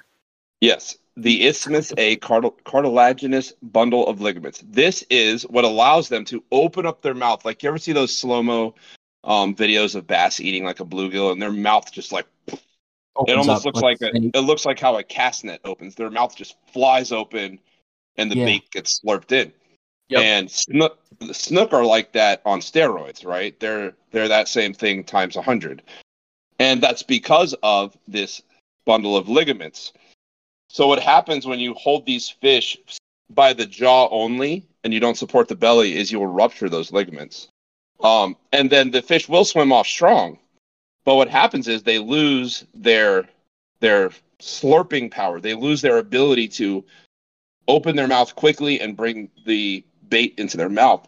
So yes, they'll swim off strong, but then they die a slow, painful starvation death because they can't eat anymore. Oh shit, dude. Yeah. So it's very important that when you're catching big fish, that you support the belly and you don't grab them solely by the jaws. That goes for all fish, but specifically snook. So if any of you guys come down and you do catch a big snook, do not grab it just by the jaw because it will swim off strong and then it will die slowly Right. and painfully because it won't be able to eat. Yeah, that's like when when you see guys holding probably a bass over like four pounds and they have it on that 45 degree angle. Like that is absolutely catastrophic for a bass, like a largemouth and smallmouth bass's Yeah. jaw. Like it disconnects it, or it just Oh, it just fucks it up. You know, it drives me crazy when people they have one hand in the mouth and the other hand around the tail, and they're holding the fish almost like I don't know. It's like they're getting ready to like rat tail somebody with it. Like they're holding it like a. it's like they're trying to stretch it out. You know. Yeah, yeah, I know what you're talking about. It, it flares their gills open. It's like, why would you ever hold a fish like that? I saw a picture of a guy recently. He caught a big snook, and he was holding it by the top jaw. Oh my, what the hell? Yeah. I just like I just looked at it, dude, and I was like, you know what? I can't. I don't even know what to say about this one. He had two hands with both of his, and not his thumbs. In, you know how usually you put your thumbs in the mouth of the fish? Yeah, yeah. He had all of his fingers in the mouth with his two thumbs basically on the nose of the snook, and he was holding it up all proud for a picture. And I was like, oh, okay. Now, Cool. here's the real question: Was he standing belly to belly with the fish, or was he standing like to the side of it, where he was like holding it out? No, he was standing like belly to back, like he was the big spoon with this snook. It was the weirdest thing. It was fucking weird. yeah, he was big spooning it. Oh my gosh! But oh, So, geez. dude, what do you what you guys fish mostly bass up there, right? Yeah, so I like to. I mean, smallmouth. Smallmouth is like the river that I live on. It's primarily smallmouth. There's some good pike and and some okay largemouth, but it's primarily a smallmouth area that I live in right now. Yeah. And then when I I used to live two hours north, uh, up a little bit higher, up a little bit northern in Michigan, and I the lakes that I would fish were like we'd have uh, pier heads like jetties connecting into Lake Michigan. And so I would fish Lake Michigan all the time when I got super big into swim bait fishing. And it was just like catching, you know, 17 inch, five pound largemouth, like just absolute literal Oh, that's sick. bowling balls of fish Footballs. off, yeah. Oh, yeah. of 20 foot visibility Lake Michigan rock piles. Like it, dude, it was, it's such a cool thing to do. It's so awesome. Dude, I, I, you know what I really want to catch is I want to catch like uh, pike and muskie. Pike, pike are a lot of fun. I've only lost one muskie before, but I mean, relative, they're, they're the same thing. I mean, pike or Right. muskie. Usually, when people catch muskie, they're bigger, and muskie you have to work a lot harder for because obviously there's not as many fish at ten thousand casts. Pike, pike is like Yeah. your pike is like your uh your your peacock bass, your consolation prize. Oh, okay, I gotcha. And Yeah, so, like, don't they get big? Don't they get like over forty? Yeah, yeah. So I caught I caught a like a big one with like 37, 38 last year.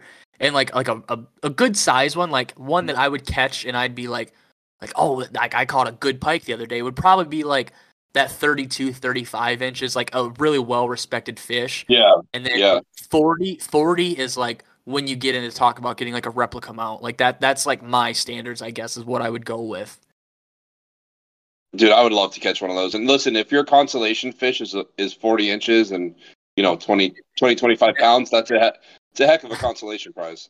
unfortunately that's like a best case scenario you can go out Yeah. and you'll catch you'll catch 15 uh 15 like 14 inch pike on jerk baits like that's just how What- it is What what's Like, what's like your prize- what what's you your uh what's your magic number? What's what's like the unicorn of of size for a pike or a muskie? Because for us down here, the unicorn is a fifty inch snook. Like I have never personally seen a fifty inch snook. I've never even seen someone post a fifty inch snook on social media. So uh, Oh, that's shit. that's the uh, that's like the unicorn. And I know there's companies out there that have a bounty that hey, if you sh- you show us a fifty inch snook, we'll give you whatever x amount of dollars. yeah i think for for pike it's probably 50 inches. Like 50 inches isn't absolutely unheard of but there's a lot more 40 inchers that are caught and you dude i don't even know if i've seen a 50 inch pike like in recent years. Like i Yeah. could be complete i could be completely talking out of my ass right now but i feel like that is a very large fish to catch. And for muskie i would say so hold on here are you familiar with like your, Muskies get Are to you like with sixty inches, right? yeah i was gonna say are you familiar Yeah. with like the shape of michigan like kind of how it lays out as far as like waterways Yeah, it's it's butted up to the Great Lakes, right? Yeah, yep. So so I I lived on the west side, which is Lake Michigan, which is cool, salmon area and stuff. And then on the east side, that's like where Lake St. Clair is, the Detroit River. That's like where all these guys walleye fish. And like they're they're going out there and they're accidentally catching 40 inch muskie on drop shots when they go and, and fish for for smallmouth or, or like walleye and shit. And so like like I've heard st- like this is this is stuff that I've heard like from a couple people so I consider it to be something that probably is pretty factional. Is Yeah. you'll be out there, you'll be out there fishing in the middle of Lake St. Clair, which St. Clair I think is like 12 feet all the way across. Like it's just a super flat fucking like basin, and like they're Mhm. talking about like you're fishing, and you look over and you see muskie like porpoising, like they're fucking dolphins or something. like, and I'm, sick. I, i've heard this from a couple charters and I've heard this from a couple buddies, and I'm like, are you serious? Like, how is that like? Like everybody talks about how prestigious muskie are, and you go out there and you're accidentally catching them on drop shots, and, and you're seeing them porpoise like they're like they're fucking schooling Yeah. dolphins in the Gulf Gulf shores, like Gulf of Mexico. Like that is just that's like such a magical place. It's so crazy. Well, tar- tarpon do that too. Tarpon roll like that, and it's it's really cool to see. I mean, when you're just sitting there, and all of a sudden this 150 pound fish just rolls in front of you, and you're like, "Holy shit!" So is- you know what I was, so you know, what I was wondering, um, because we have down here in Florida, and I was telling you, I we were talking about this a little bit before the, we started recording today, is that South Florida is people call it like the little Amazon. It's like a Uh-huh. a microcosm of the Amazon, basically. And we have all kinds of mystery shit down here because of some of it. A lot of it is because of exotic pets that have been not necessarily intentionally released. Some are intentionally released for sure. I think a lot of the python, um, our python problem is from uh, pets. You know, people will buy a Burmese python when it's cute and small, and then when it gets to ten feet, they're like, "Oh shit," and so they let it go. Um, but dude, like, we hook mystery fish where you're like, "What the fuck was that?" You know. Um, we have everything from giant red-tailed catfish to crocodiles to Burmese pythons to, um, I mean, all, all kinds of stuff, all kinds of exotics, clown knifefish. Um, so do, what I was wondering is, do you guys have anything like that up there? Do you have something up north that, you know, where you've hooked into something and to this day you don't know what it is, type of thing? Uh, no, and I think it's because we live in an area with a harsh winter, so like you can't have anything crazy, crazy like cool like size, yeah. But like I feel like Florida is that tropical area where shit can just grow and like thrive. But I will say you can go on Lake St. Clair and you can catch three pound goldfish. Like What? literal literal 19 cent goldfish. I don't know what it is, but I know a guy shot like a good size one in a bow fishing tournament a couple of years back, and he was like all over in some news articles and stuff. I'll, I'll try to find the picture, I'll screenshot and send it to you.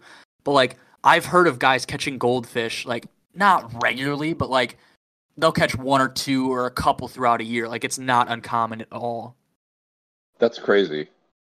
A like- goldfish. But Other than You know- like, we have those too, dude. I wish you could like. I wish I could just like take you around and show you because it's if for those of you guys listening, if you haven't been down here to go fishing, you got to do it because we have um we have goldfish. We see them swimming. We have koi fish. I've seen giant koi fish out in oh, the wild. cool. We have I mean snakeheads. You know, there's uh there's a place here in Orlando called uh, Osceola Outback where you can catch Oh. barramundis. Yes, I know that place. I I've seen a bunch of pictures from that place. That is so sick. Yes, and for the for the locals here in Florida, people like you know the serious fishermen like scoff at it. I think even my business partner, who's co-owner of Snook Snacks with me, I was telling him like, dude, we should go catch barramundi. He's like, this is stupid. I'm not gonna do it, you know. But in Asia did it. My fiance did it, and it's so cool, man. Like, have you seen these huge barramundis from uh, from Australia? Yeah, yep. I, I there's a couple guys who listen to the podcast who fish for Murray cod and stuff, and I I've scrolled through their pages and seen that stuff, dude. It is those so Murray sick. cod blowing up on top water on frogs and stuff. That's incredible. But yeah, so you can go in Florida, like you can go to Miami, and catch a 150 pound tarpon. The next day, you can go to to uh, Broward County and catch a five pound peacock bass. The next day, you can go to Palm Beach County and catch a clown knife fish. The next day, you could go to St. Lucie County and catch a 40 inch snook. And then the next day, you could go up to Orange or Osceola County and catch a barramundi. If you wanted to plan like a five day Florida trip, you could you could check off like in an almost an entire like global checklist of fish in in within 150 miles of each other. dude. That is just so wild. That's even like It's- somebody's even it- it- capable of doing that. And, and if you think about it, you, you know, day one would be like being off the coast of Africa because like Gaboon and stuff is where they catch those world record like 260 pound tarpons. Um, So you do that in Miami, right? You can 100 pound tarpon is well within the realm of possibility on any given night in Miami. And then so it's almost like the equivalent of being over there. Then the next day you're in Broward catching the peacock bass, which is you know, a lot of people go to the Amazon for that. So it's like you just went from Africa to the Amazon, and then the next day you go catch a clown knifefish, which are from somewhere in Asia, you know, and then Yeah. from there you go up and you catch your snook, which obviously the common snook is is uh that's like Florida, Brazil, Colombia. Well, I don't know about Colombia. I know Florida and Brazil for sure, um, and like Central America, but you know, it's it's definitely a different thing, man. It's a whole different thing down here. And we also have like world class bass fishing. You can go catch ten pound bass in Lake Okeechobee on your way. Yeah, dude, that's so freaking sick. And one thing that uh, just kind of getting back on track, what like we, we talked about uh, talked about how you you're catching these snook and tarpon on swim baits. What what kind of swim baits are you using? Because like a lot of guys who listen to this podcast, and and you might even be like kind of disconnected from it because this isn't really your style of swim bait fishing. Even like that's that's super weird to say like oh you're fishing a different style of swim baits because it's just relative to, the truth. Like these guys, like I'm sure you know of like Toxic and and Piz and all those guys, right? Yep, yep. Yeah. So are you're not fishing like garage made baits like that, like those resin baits, are you? Well, so and I'm sure a lot of your guys listening to what I'm about to say are gonna go idiot. Um, but uh, dude, uh, pretty much all of my swim bait fishing or my glide bait fishing, because I guess you guys call them swim baits, but for me it has to be like a hard two piece or a swim bait is a soft bait and a glide bait is Yeah. like a hard two piece bait. So you're mostly referring to glide baits, right? Yeah, yeah, glide baits Okay. or even crank downs or whatever. So okay, but you're still talking about like a two to three piece hard bait. Yeah, it's either yep, wood or resin. I have done almost all of my damage on Savage Gear glide swimmers. yeah. That's I, I knew I knew the answer to this question. That's why I wanted to ask you because I wanted to hear what The what you were gonna Savage. Gear glide swimmer. The Savage Gear glide swimmer is an eight inch bait. It has that long, slim profile that snook like. Um, because so it's a it's more like bass like a big fat profile like a shad, Yeah, and snook like a long, slim profile like a mullet or a ladyfish or a needlefish. Yeah. So I've always just gravitated towards the glide swimmer. Um, and you know, I know a lot of people are like, well, whatever, twenty five dollar, thirty five dollar uh, glide bait.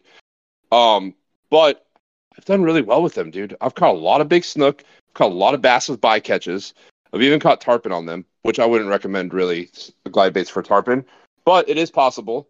Um, and then the only uh like small batch glide bait that I ever threw besides that was one that uh Top Banana Lures made that he made right. yeah. basically just for me. So Yeah. Which by the way, if you guys are interested in one of those inshore indestructible mullet glide baits from Top Banana, he does make them to order. So you just have to uh slide in his DMs and uh have 150 bucks ready and he'll make one for you.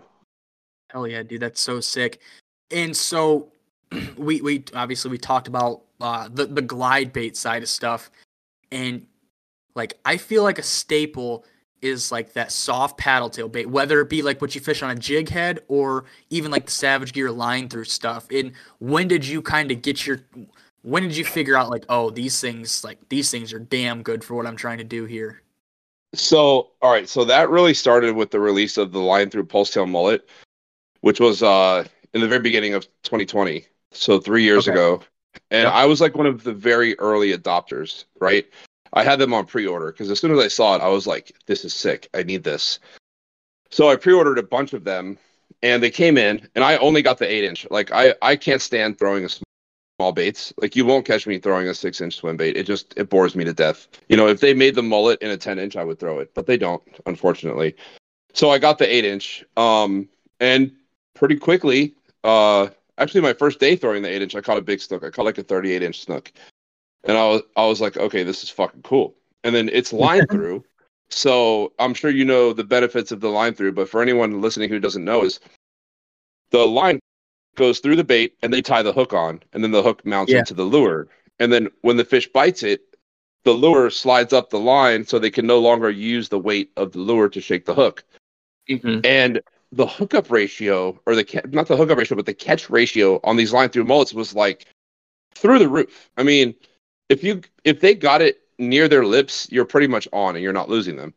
Um, so my tarpon uh, catches went just went astronomical. I want to say my tarpon catch ratio on the line through pulse tail mullet is like 70%, which is unheard of for tarpon. But Wow. so I got those uh I got the uh Savage Gear Pulse Tail mullets in and that was it for like a year that was all I threw and I was catching I mean everything cuz down here everything eats a mullet and it was from there I started to branch off to um the line through bluegill um which we have by the way guys if you're out there listening and you're like a Savage Gear pure old school purist the Savage Gear 3D line through bluegill which is the segmented 6 inch bluegill um, swim bait. They're discontinued, but I have them. I have a bunch of them because I found some some like warehouse in Alabama that had them in overstock and they weren't selling. And I was like, "How many you got? I'll take all of them." So I actually have like two giant boxes full of those. And I did that because we realized that everyone else was throwing. Uh, everyone down here throws the Savage Gear trout, and some people throw the gizzard for big spillway snook and I tapped into that 3D bluegill, and it was like a cheat code, dude. We just started catching big snook. Like you, I would be standing next to someone throwing the trout, and I would catch, you know, three 40 inch snook for every one they would catch. And a couple of us just caught onto it, and it was like, wow, this thing is sick. So I bought this guy out. Um, and then, you know, so really I kind of gone through the gauntlet of the Savage Gear baits and part of that is a product of me selling them through my company but i do still throw other baits like if something looks cool i'll get it um i like i got the draw from Sixth Sense I actually caught a 40 inch snook on it the first night i got it uh, my partner's a big bass guy and when i sent him the picture of the snook he was like flipping out um and then you know we sell we've got some of the Sixth Sense stuff we've got some of the 13 the 13 fishing like we got the ladyfish we have the Bamf shads, and we've thrown all this stuff. So, um, I'm and I'm always like looking for cool new stuff, man. I mean, it's that's part of the fun of what we do is is discovering new baits and and figuring out ways to to make fish eat them. And you know, I think part of what I do is so outside of the box. Like a lot of people still don't understand it. They're, you know, you have guys down here that'll say, "Oh, well, I can." I can go catch that fish on a 50 cent, you know, whatever fucking crappie jig from Walmart. Yeah. Like, yeah, you could. You could. But I mean, it doesn't really sound fun.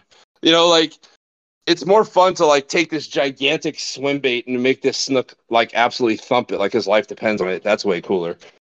Um, yeah, dude. Have you tapped into like Mike Bucca's bullshit multi joint swimmers or anything like that? Dude, I honestly, I really haven't, man. Like, I know, you know what? I, you mentioned earlier about the uh, that swim bait group on Facebook. I think Yeah, I got yeah. kicked out of. I, I think I got kicked out of that group actually. no shit. I swear to God, I was in one of those big swim bait groups, right? Like a big one Oh, on Facebook. Wait, if if it was a handful of years ago, it might have been swim bait Badlands, which no longer exists. So that might be why you're not a part Well, of it anymore.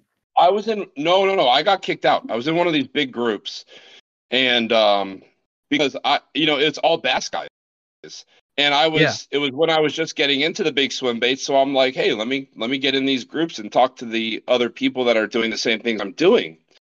So one of the first posts I saw in the group was about what line do you use and what size leader do you use, and all these guys are sa- are saying oh, I use 80 pound leader and I use 20 pound, or I, I'm sorry, I use 80 pound uh, mainline and I use like 20 or 30 pound uh, leader, fluoro leader. And I was like, this guy's a fucking idiot.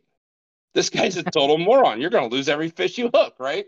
Because Yeah. at the time, I didn't know that that's what bass guys do. They use the heavy main line and then they use the light leader so that the fish can't see the leader because we do the opposite. I'll use 65 main line and then I'll use 100 pound leader.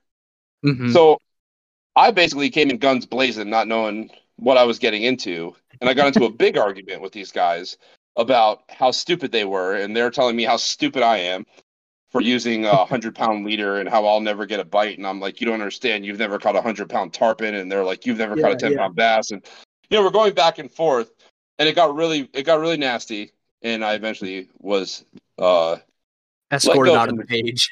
I was gently escorted off out of the group. Yes, that's one way to Oh put it. Cheers. so That's fucking hilarious. that's how I, that's how I learned. Which, by the way, bass guys out there, I still think you're you're way off. Like, okay, so maybe you can explain this to me because tell me, as as you know, guy who's isolated in Southeast Florida and knows nothing else about fishing anywhere else in the country, yeah, yeah. why would you ever need 80 pound main line if you only have 20 pound leader? You're only as strong as your leader, right? You know, I'm gonna I'm gonna tell you straight up, Kevin. I don't I don't run a leader. That's I don't trust my knots that much. I, I, I What? dude, uh, yeah, just straight like straight 17 pound. Call it a day. 17 pound? Yeah, yeah. what? I, I what are you running? Mono? Uh, co-poly. What's that? Uh, it's a it's like a hybrid. So it's got like it's like mono, but it stretches like or it's like mono, but it doesn't stretch as much. It stretches like fluorocarbon. Fluorocarbon. Oh, okay. You fish straight. Or or straight this, this might this might make you cringe a little bit because it makes it makes the bass guys cringe when I say I don't run a leader. I I used to, and I will probably go back to running straight 65 pound Daiwa slick eight braid. Okay, I'm okay with that. I mean, I I too, personally like uh I like um what's it called? Uh Or Suffix Power, 832. Power Pro. I like Power Pro too. Power Pro is too rough for me. I like the Suffix 832 because it's it's more abrasion resistant. Okay, yeah. See, like, if I'm not gonna say all, a majority, okay, maybe not even a majority, a handful of bass guys, more, probably more than half. I would say they'd be like, "Where are you fishing?" I'd say, uh, Lake Michigan. Okay, cool. 20 foot of visibility. They'd be like, "Okay, cool. What line are you fishing?" And as soon as I type in B R A I D braid with no leader, I would probably get hung out to dry. I would get nailed onto the cross, and and that would be the end of the story. Because like, there's like That's some awesome. stigma behind it. Like, I'm sure it's probably because, and this this might be something because because maybe I this is like uh like a sin to say as a bass fisherman, but I feel like you could get behind it. I feel like as guys who fish for bass, we give them a lot of credit. Not saying they're stupid animals, but not saying they're, you know, they're not as fucking smart as like an elephant is. Like I don't think that fish is going to care if it sees sees my line. I've caught so many fish in Lake Michigan in 20 foot, 30 foot of visibility with 65 pound moss green line braid that is so out of the natural presentation of literally anything swimming in that whole lake, and the bass don't care. They come up, Bro, they do bro, not think twice I- biting this bait. I support you. I am behind you on that. Bass guys, if you want to come for us, please. You can I'm we can Kevin argue. I, I, Yeah, I, I we am, can I argue about it, identifying as a Florida angler because I am with Kevin on this. Listen, and we wholly accept you into our community. Uh, Awesome. Because, dude, like honestly, bass. I, I've walked. I was the other day. I was fishing a new spot. I was exploring a little lake, and it was very like it was surrounded by a thicket of trees. And I found like a little passage that I was able to wiggle my big ass into. I'm I'm like 6'3", 300 pounds. So I was like, I like wiggled myself through there, and as soon as I popped out, there's a bass on the bank, and like we made eye contact. Like he oh, looked at me. at me.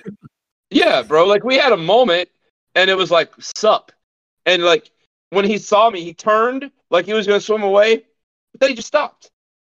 And so I had I had like a fluke on, and I threw it out. As soon as it hit the water, he ate it. Like you can't tell me bass are these like omnipresent, you know, highly intelligent creatures. So I think that your assessment that a bass is not as intelligent as an elephant is probably accurate. And And I'm saying that I'm wrong. saying that very sarcastically, obviously, because we know Don't- don't we know elephants wrong, dude. yeah don't get me wrong like i i think there's a point in time where maybe maybe you know that that okay this is like getting so fucking hypothetical it doesn't even count but there's a point in time where where maybe this you know 12 pound bass has seen 45 glide baits come through it its whole life in, in socal like it's it's seen every Right. single glide bait every single paint pattern and okay i could see like maybe if if it sees it and it's and this bait is getting fished on a lighter line and it maybe has like a different swim to it, I can see where that makes a diff- where that makes a difference. But I don't see the line being like a visual factor. Like unless it alters the style of the swim, I feel like that's gotta be like the main that's that's like the main thing I see is like if it alters the swim, but I do not care about the visual appearance. This thing is coming up to eat my cotton candy pink Deps 250. I do not Yeah. think it cares about whether it can see my line or not. I'm just being With- honest, guys. with- you can you can with two gigantic treble hooks, with two Yeah, gigantic exactly. treble hooks hanging off the bottom. Yeah, yeah. Exactly. You guys can cancel scales and tails, but my ideology, my my ideological sense is going to be here forever because somebody's going to carry this torch when I end up in my grave, and they're going to be they're going to be fishing sixty five pound braid with And no leader catching fish. You This want to know what I?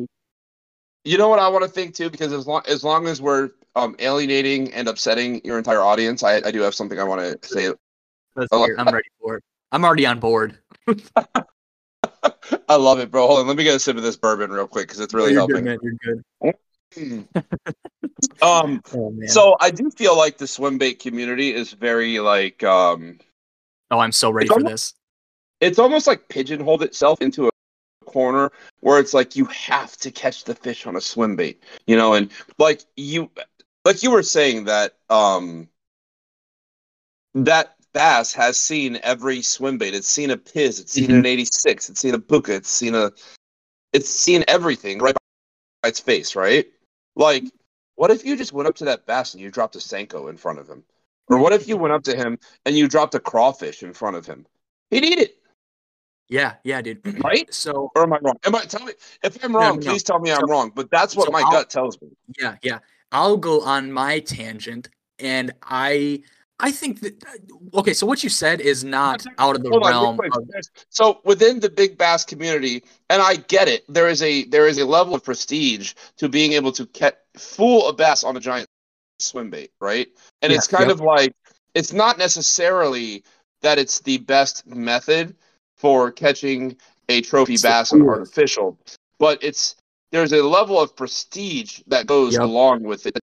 Doesn't necessarily align with being the most efficient method for catching a big fish. Am I right? Exactly, exactly. It is Okay. like so. I'm gonna break this down from a. I'm gonna break this down from a couple standpoints. It is like you know you, you were just talking about tequila and stuff. It's like being a bourbon snob. You look down on Jack Daniels. You look down on Old Yep. Smoky. Oh, yeah. It only is good if it costs 200 300 dollars a bottle, and that is like. So, so there's the there's the common uh, whiskey drinkers, bourbon drinkers who who we'll classify as is the guys like on the on the um on the conventional Facebook pages, the ones with 150, 300,000 followers. That that guys guys catch a fish that's 16 inches and say it's 10 pounds, and and people are like, good fish, yeah, yeah, good fish, that sort of thing. and then the the the bourbon drinkers are the swim bait guys who who have it in their mind that this is the only thing. If you're not catching them on a swim bait, it doesn't count. Or I'm Yeah. not cool because I caught this fish on a Senko. And I think, and I, I feel like a lot of people think this way. That's something that a lot of guys go through. They get caught up. Like in, the, I think the first three years when somebody discovers swim baits, that second year they get into it and like they have fun and they catch a lot of fish on it. And that third year they sell all their conventional gear and they say swim baits or die. And I think that is something that a lot, if not all guys go through. I was I was I'm not gonna lie, I was in that period. I've been swim bait fishing for five years now, five, six years. And uh, dude, I won't lie. First year I got into it, I dropped like three grand. I bought a Hinkle trout. I bought a DRT ghost. I bought uh, a phony shad, a Deps 250. Dude, I was buying I was buying more shit than I could. I was window shopping on Facebook. Like I had I had a bank Yeah. account like Kardashian. it's an dude. Obsession. It's an absolute obsession. Trust yes, me. exactly. Listen, I understand because even though I only really throw the Savage Gear glides, you know how many Savage Gear glides I have right now because of my business? I mean, uh, I have every single glide bait that Savage Gear makes, every size and every color available, with at least three of every single one right now that I own. so like, you know what I mean? Like thousands and thousands of dollars worth of just Savage Gear glides. Sorry, I didn't mean to cut you off, but I, I No, want, no, dude, you're good. you know what? I You're also good, there is something else I, wa- I wanted to say really quick because I don't want chest. anyone I'm to call. listen. I don't want anyone to call me out on my bullshit. I'd rather call myself out on my own bullshit because there are times like now that I am full of shit. Which is, I know I just criticized the bass guys for being too far down the rabbit hole of the big swim bait game, um, and that there are easier ways to catch. When earlier I said that you know you can making fun of the guy that can catch the same snook on the Walmart jig or Oh yeah, yeah, I yeah. get it. I I get it though because this is this is the rabbit hole I went down with snook is the big swim baits and the big but I feel like I also have hit a point where we're we're kind of like turning the tide on snook fishing down here with the big swim baits and they're actually more effective. Um but I I I do get it though because I have gone down that road where like what I'll do is I will find a big swim bait that I think is cool. Not that I think catches fish. I just think it's I think it's cool. And I will throw it and throw it and throw it and throw it. And I'll throw it until I catch something on it. Right. And then but then what happens is during that process and I think this goes for any bait. And this is why I think it's so weird how people get tribal about what baits they use and what companies they back. Is anything that you commit yourself to, you will end up being successful in. Yep, Yes. Exactly. So if you decide that you want to buy a mother chaser for what are those like a thousand dollars? Yeah. Uh, uh, eleven hundred, I think, uh, Right. So it, and they're how what are they ten or eleven inches or something or something ridiculous? Oh. No, dude, they're like fifteen or sixteen. Okay. Well, if you decide you want to buy a mother chaser and you tie it on and you commit to not taking it off and that's the only thing you're going to throw, you're going to figure it out, dude. You're going to get good at it. You're gonna trick a fish. Yes, and you're going to you're going to find the best way to throw that bait, you know. So I don't want anyone to get offended and be like, "Oh, he's talking shit about swim bait bass guys," because I'm just I'm just a swim bait snook guy. I've I've gone through the same stuff, but I do think that, um, you know, because it's it's true too with snook that if I wanted to, I could go to some of my known spots with a live bait and just drop it in and catch the fish. It'd be easier. Right. But- yeah. That's not fun. Yeah. it's not fun. So I, I get I- you, big big swim bait bass guys. I totally get you. I'm just I'm just being uh, the devil's advocate right now. Right, yeah. And uh it's there's a thing like I I who said it? Somebody said it or maybe it's a quote like when you first start to fish, you fish to catch fish. When mm. you get into fishing, like you do it because it's fun and then like you learn a technique and you realize that's super fun. And then it goes full circle and you just go out to fish because you just want to catch fish. You want to have a good time. Full circle there. And a lot of guys it for some reason, whether it's just because it's the cool thing or because they, they like it or or whatever, they think they're gonna ha- they they they feel like they're gonna have better chances. That third step of of fishing a technique because you like it, that's that's always what swim baits end up on. Like you never, I mean, I, there of course you there is, but you never hear of a guy that's like, oh, I I fish, uh, I only fish a jerk bait, no matter what. It could be 100 degrees outside, the water temperature could be 80 degrees. There could be six foot weeds and in five feet of water. I'm fishing a jerk bait. Like no, no, Yeah. there's.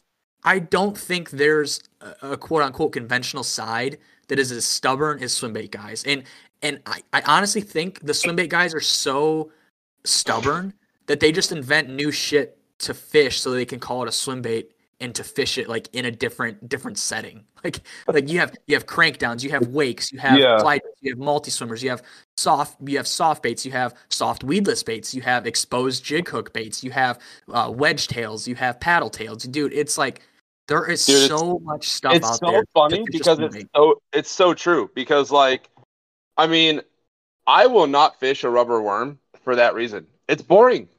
yeah, It's boring. I'm sorry. Like you might catch you know you, you ever you like run into old guys that are like, "Yep, all I fish is a Mepps spinner, you know whatever, a, a watermelon, pumpkin seed, uh whatever the fuck." trick worm, and it's like- Senko, whatever. It's like cool, but that's boring, dude. Yeah. That's, I don't want to do that.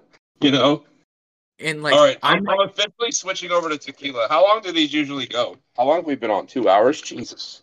Uh, yeah, somewhere around there with the, the recording cutouts, probably like an hour forty-five or so. All right, I know can- some of you know a while. I don't know. I don't know what your timeline is like tonight, but you just let me know. No, you're good, man. Yeah, we'll we'll kind of Oh, not necessarily start to close it down, but we'll start to close. We'll start to tie up some loose ends. We've got a lot of conversations open here about about really pissing off the listeners tonight, so we'll keep on track with that. Oh, is that what we're doing?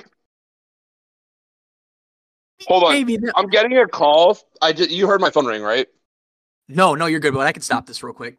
No, no, no, no. My phone Oh. just rang. It's from my buddy who I've been tarpon fishing with lately. He's out mm-hmm. on Biscayne Bay right now, solo on his skiff. Oh shit. No, he said he just landed a 150 pound tarpon solo. Oh my god. On what? Do you know? Was it on a paddle tail or something cool? Or was it on a was it on a damn green watermelon Gary Yamamoto Senko? Dude, I'm I'm asking him right now. This First a of all, I told him that he's first of all I told him he's a sick fuck being by himself.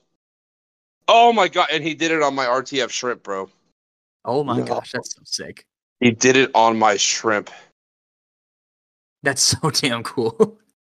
It's like And the you you know what's even cooler is that he he uh customized the shrimp because the shrimp has a very stout J hook on it, right? This is what we've been throwing yeah. lately. And uh, what he did is he customized it to have a circle hook in the nose of the shrimp, and he said that's what he just landed it on. No shit, dude. That's oh my gosh. Like I don't know what it is. Like maybe maybe it's just me looking at it from the outside or from the outside in. But like the passion I see you guys have for it and like what you've talked about in like just just this last 3 minutes of you talking about this guy catching this fish like there's something different about what you guys are doing like than than what Oh, I dude. what I do. That's all there is to it, I think. That's so crazy. This is so this is so sick because I'm talking to him real time and I'm conveying to you what literally just transpired moments ago in the Biscayne Bay of Miami on the lures that I sell. This guy just landed a landed a 150 pound tarpon. I cannot wait to see the picture. Hey, maybe uh once he sends if he sends me some quality pictures, you can post them on your Instagram and be like, Yeah, hey, dude. this we re- we broke this news live on our last podcast. Yeah, we're we're like one of those 24 hour news stations. Like we're we're conveying this live time. I mean, it's gonna be a week and a half old by the time people hear it, but what's it matter? Like it's still sick. Um, where where can where uh where where can people buy this bait, this magical bait to catch a 150 pound tarpon? Oh, guys, uh, I own snooksnacks.com. Uh, we have them there. Snook Snacks was born of my my obsession with the big swim baits, um, and has just devolved into madness of all kinds of stuff. The shrimps, the big swim baits, the mullets, the Z-mans, the dude. We even sell the the the, the wake the rats, the wake bait rats. I mean, you name it, we got it. We sell jigs, bluegills. Um, but yep, that's my website, and we sell all that stuff and everything. The, you know, everything we sell is stuff that I have personally used and believe in. I don't sell anything because it's like, you know, oh, this looks cool, or people are buying this. It's shit that I know works. Dude, that is oh my gosh. I think I don't know. I'm so jealous sitting here because like we have snow on the ground and you're talking about being in a skiff in the middle of Miami catching fish, like like fish that weigh half as much as me, like not half as much, but oh my gosh, dude, like three quarters of me. That's just so awesome. I don't know. so like let me guy- let me read you let me read you the transcript from from Pat. He Oh, says yes. he went two for three, solid hookups using the circle hook. One took me into the marina and broke me when I tried to turn it, but had three or four jumps that went higher than me. Pat's about six feet tall. Also caught a 20 inch trout on it. Um, had him boat side and I touched him. He gave me a good head shake and it came out and he swam away good. But the shrimp was pegged in the corner just as I hoped. Wow, dude. That's so cool. Seeing him modify the bait and catching a 150 pound tarpon solo. And I trust Pat's judgment because the one we landed the other night was enormous. And we Mhm. both agreed it was about 110 pounds. So if, if he says 150, um, I, I trust him all the way that this was an, an enormous fish. I'm just Wow. I'm trying to put into perspective like dude I catch I catch a 3 pound river smallmouth and that thing uh, I'm going to I'm to It's like it's it's it's it's an entirely different thing that Oh, unless exactly. you are, it's like, uh, it's hard to describe, you know. yeah But exactly you have you have to experience it, man, because you're you're you're literally um battling with a wild animal that is as big as a grown man. Like Yeah. and not only as big as a grown man, but With a motor stronger, attached to it. more powerful, more ferocious, and with a stronger will to live than any other man you've ever met. Like you know what I mean? Like, and once Yeah. you hook them, it's it, it's really incredible. It's like uh I want to say it's like going to the the zoo and like seeing the lions, but it would be like going to the zoo and seeing the lions except there's no there's no uh, fence between you and them. You know, you're just right there. And Yeah. you get that close to it and you go, "Holy shit." But then you know what's the worst part that puts all that in perspective, especially in Miami, is getting sharked. Um, oh, yeah, fuck that. I don't know if you, fuck you've that. heard of this, but you're you're landing a 150 pound tarpon, and then next thing And you know, half it, a half of it. hammerhead bites it in half w- with one bite, and you're like, oh, there's always a bigger fish in the sea.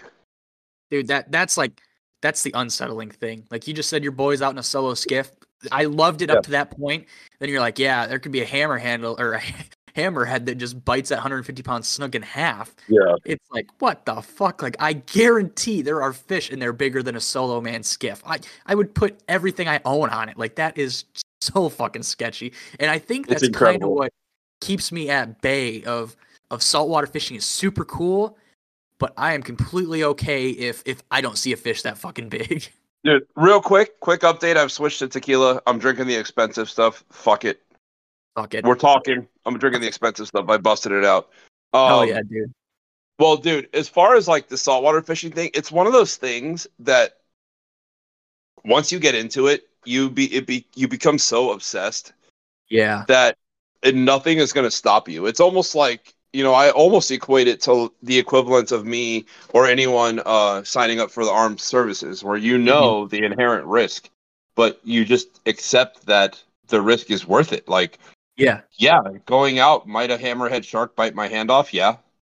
But I I am so drawn to this and I I am so driven by this that I'm willing to go out by myself and and risk it. I it, I don't care.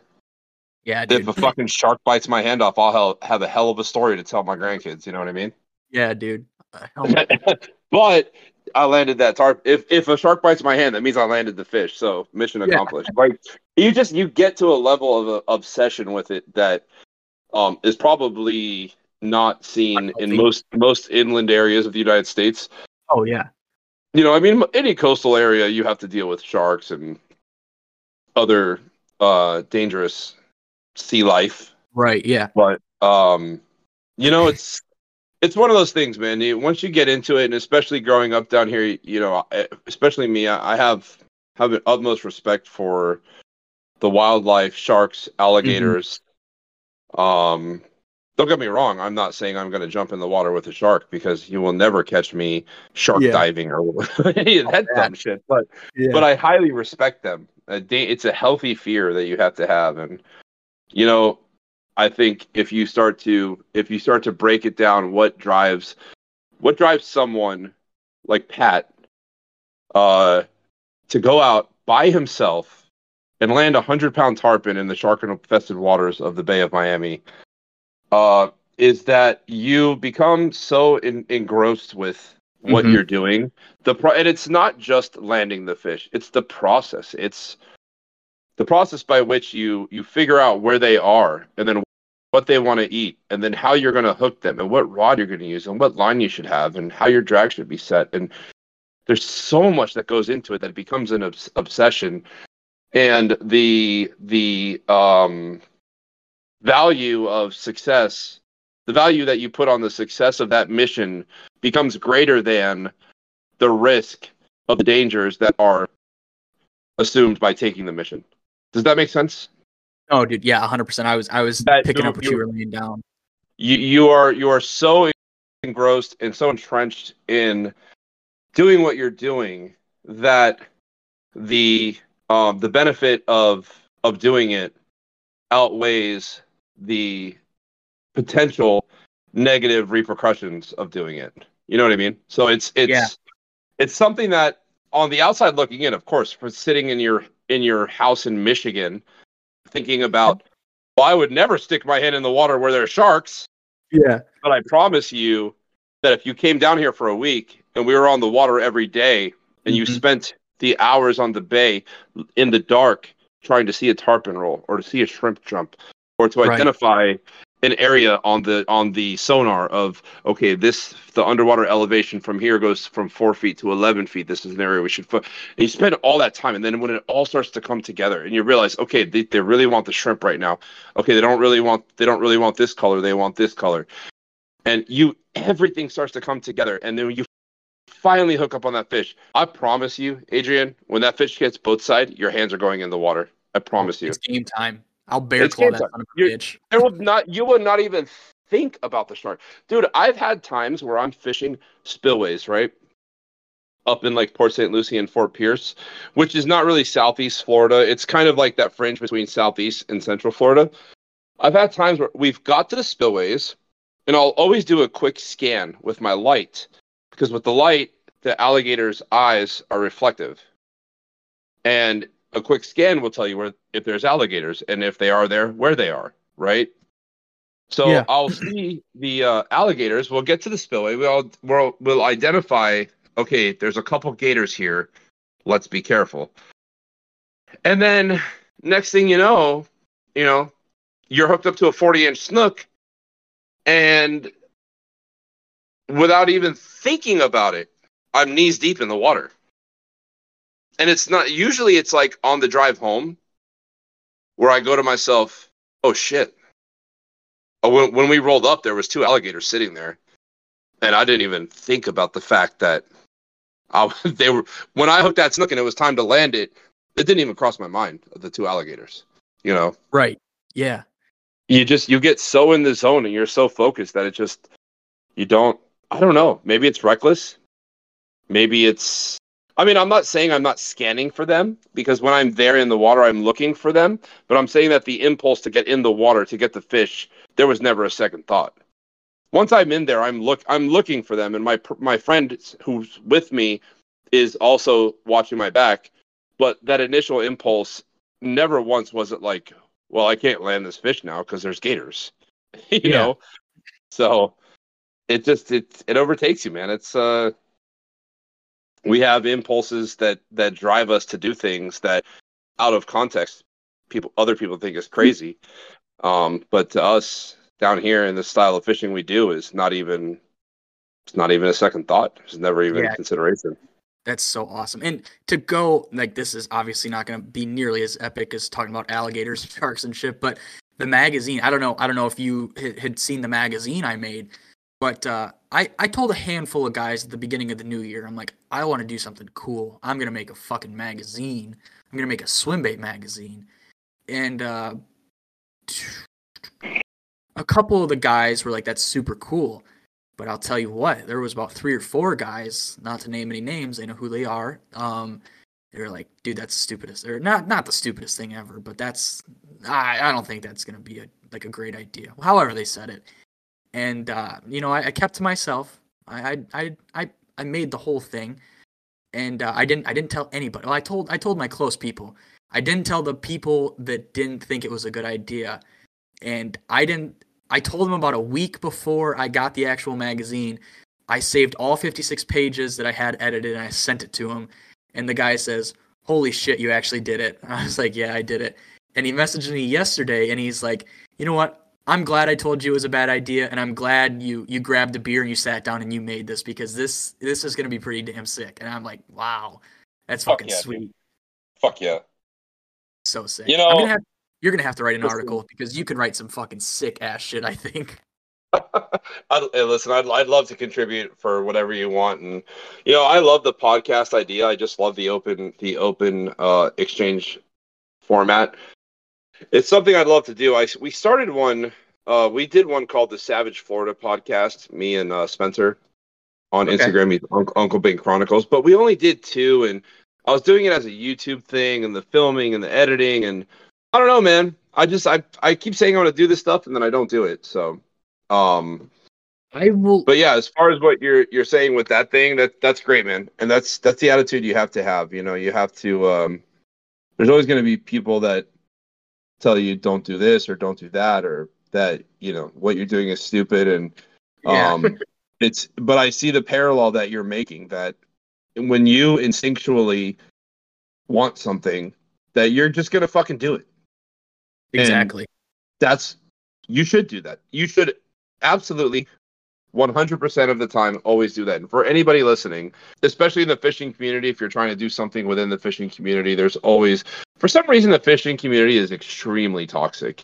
Um you know, and like bass guys get very like tribal about their baits and who they're they pledge their allegiances to. And if you differ from that or listen, if it's something you want to do and you feel passionate about it, you do it and you don't listen don't listen to any of the naysayers man because at the end of the day they don't pay your bills and they're not to help you or make a difference so if it's your passion it makes you happy fucking do it Yeah, dude, exactly. And I Yeah. think we, we talked about re- before the recording about you doing the podcast and stuff. Like, dude, I if that's something you want to do, I will help you. I will promote it, dude. I because like just talking now, like obviously the, my bass guys and and just swim bait guys in general, they're like, wow, this is like some crazy shit.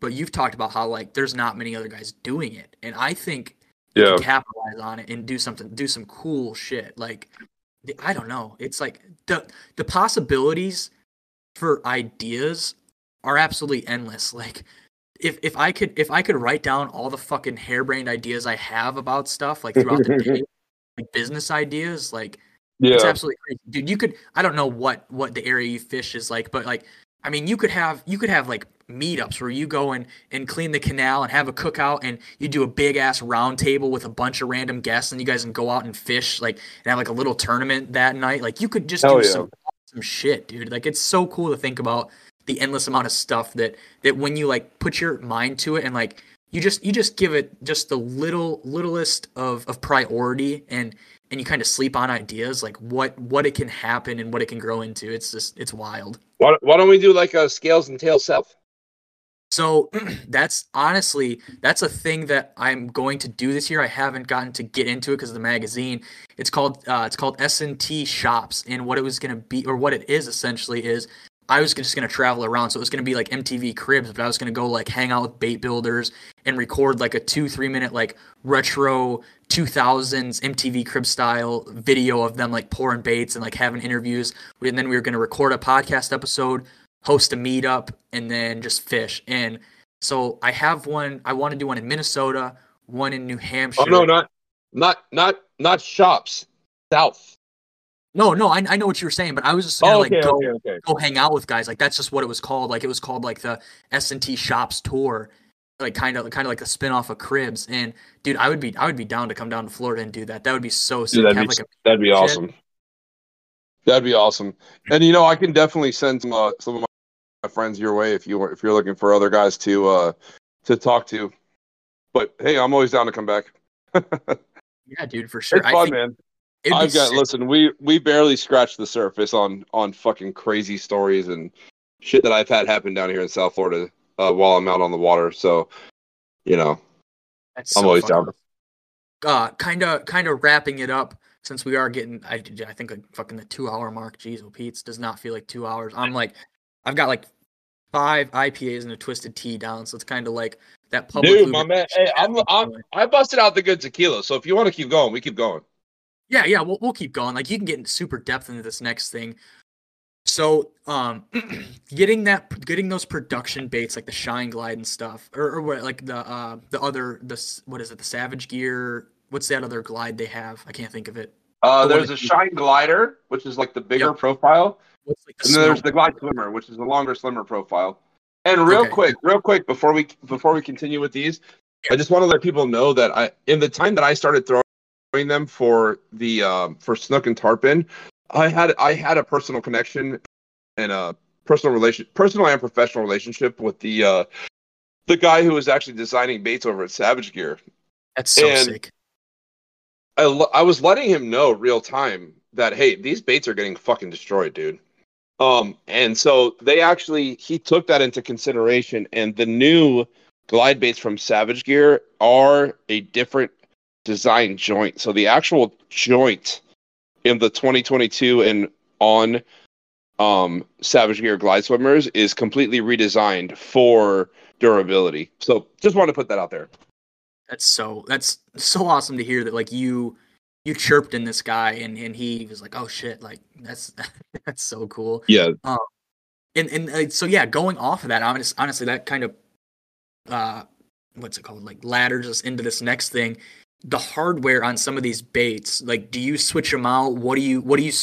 Okay, so we'll start off with the hard two piece baits, like the the glide baits and stuff like that.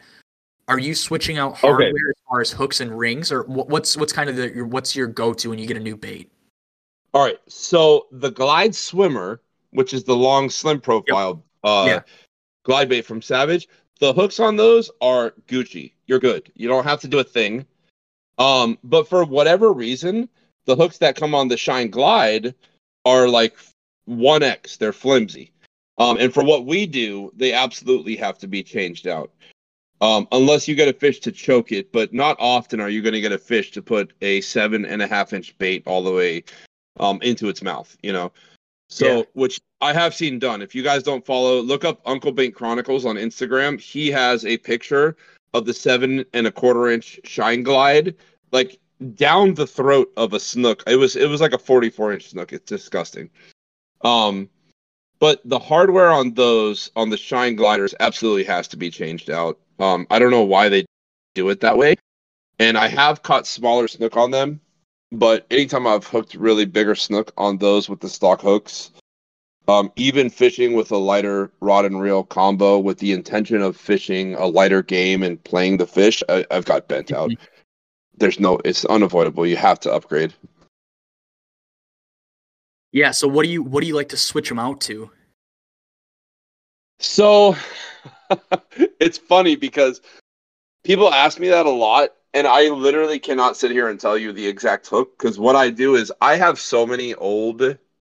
Uh, like I'm looking at my wall right now as we're I'm in my office sitting here doing this podcast, and I have my I have my dry erase board, and above my dry erase board I have a Snook Snacks ruler, put pinned up on the wall, and then next to that I have like four glide baits hanging up that have no tails on them because I broke them off, right?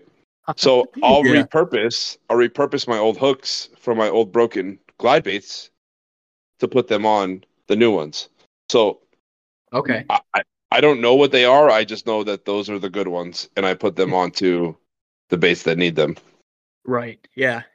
Damn. So what about is it what's your usual hook for like the line through so like the pulse gill and, and the trout and stuff? What do you have a certain hook you like better because it's more stout or because it's got a maybe a shorter barb or does it not really matter? Just whatever you got that, that fits that profile. I, I take whatever the whatever's the one that comes out of the pulse tail mullet is that I just use that like because I have uh, so many.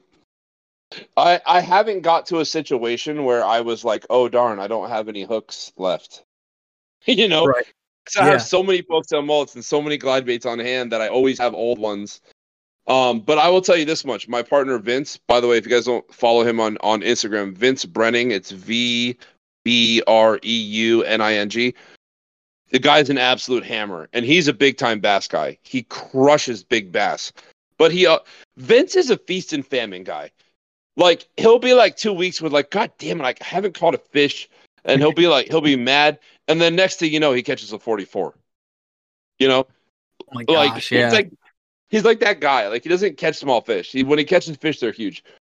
Um, but he uses the BKK 1X or God dang it, what is it? BKK came out with these new hooks, and he was using them on the Savage Gear 3D bluegill, the one I spoke to you about earlier, the six inch uh line through, and he was replacing the hooks from that with the BKK.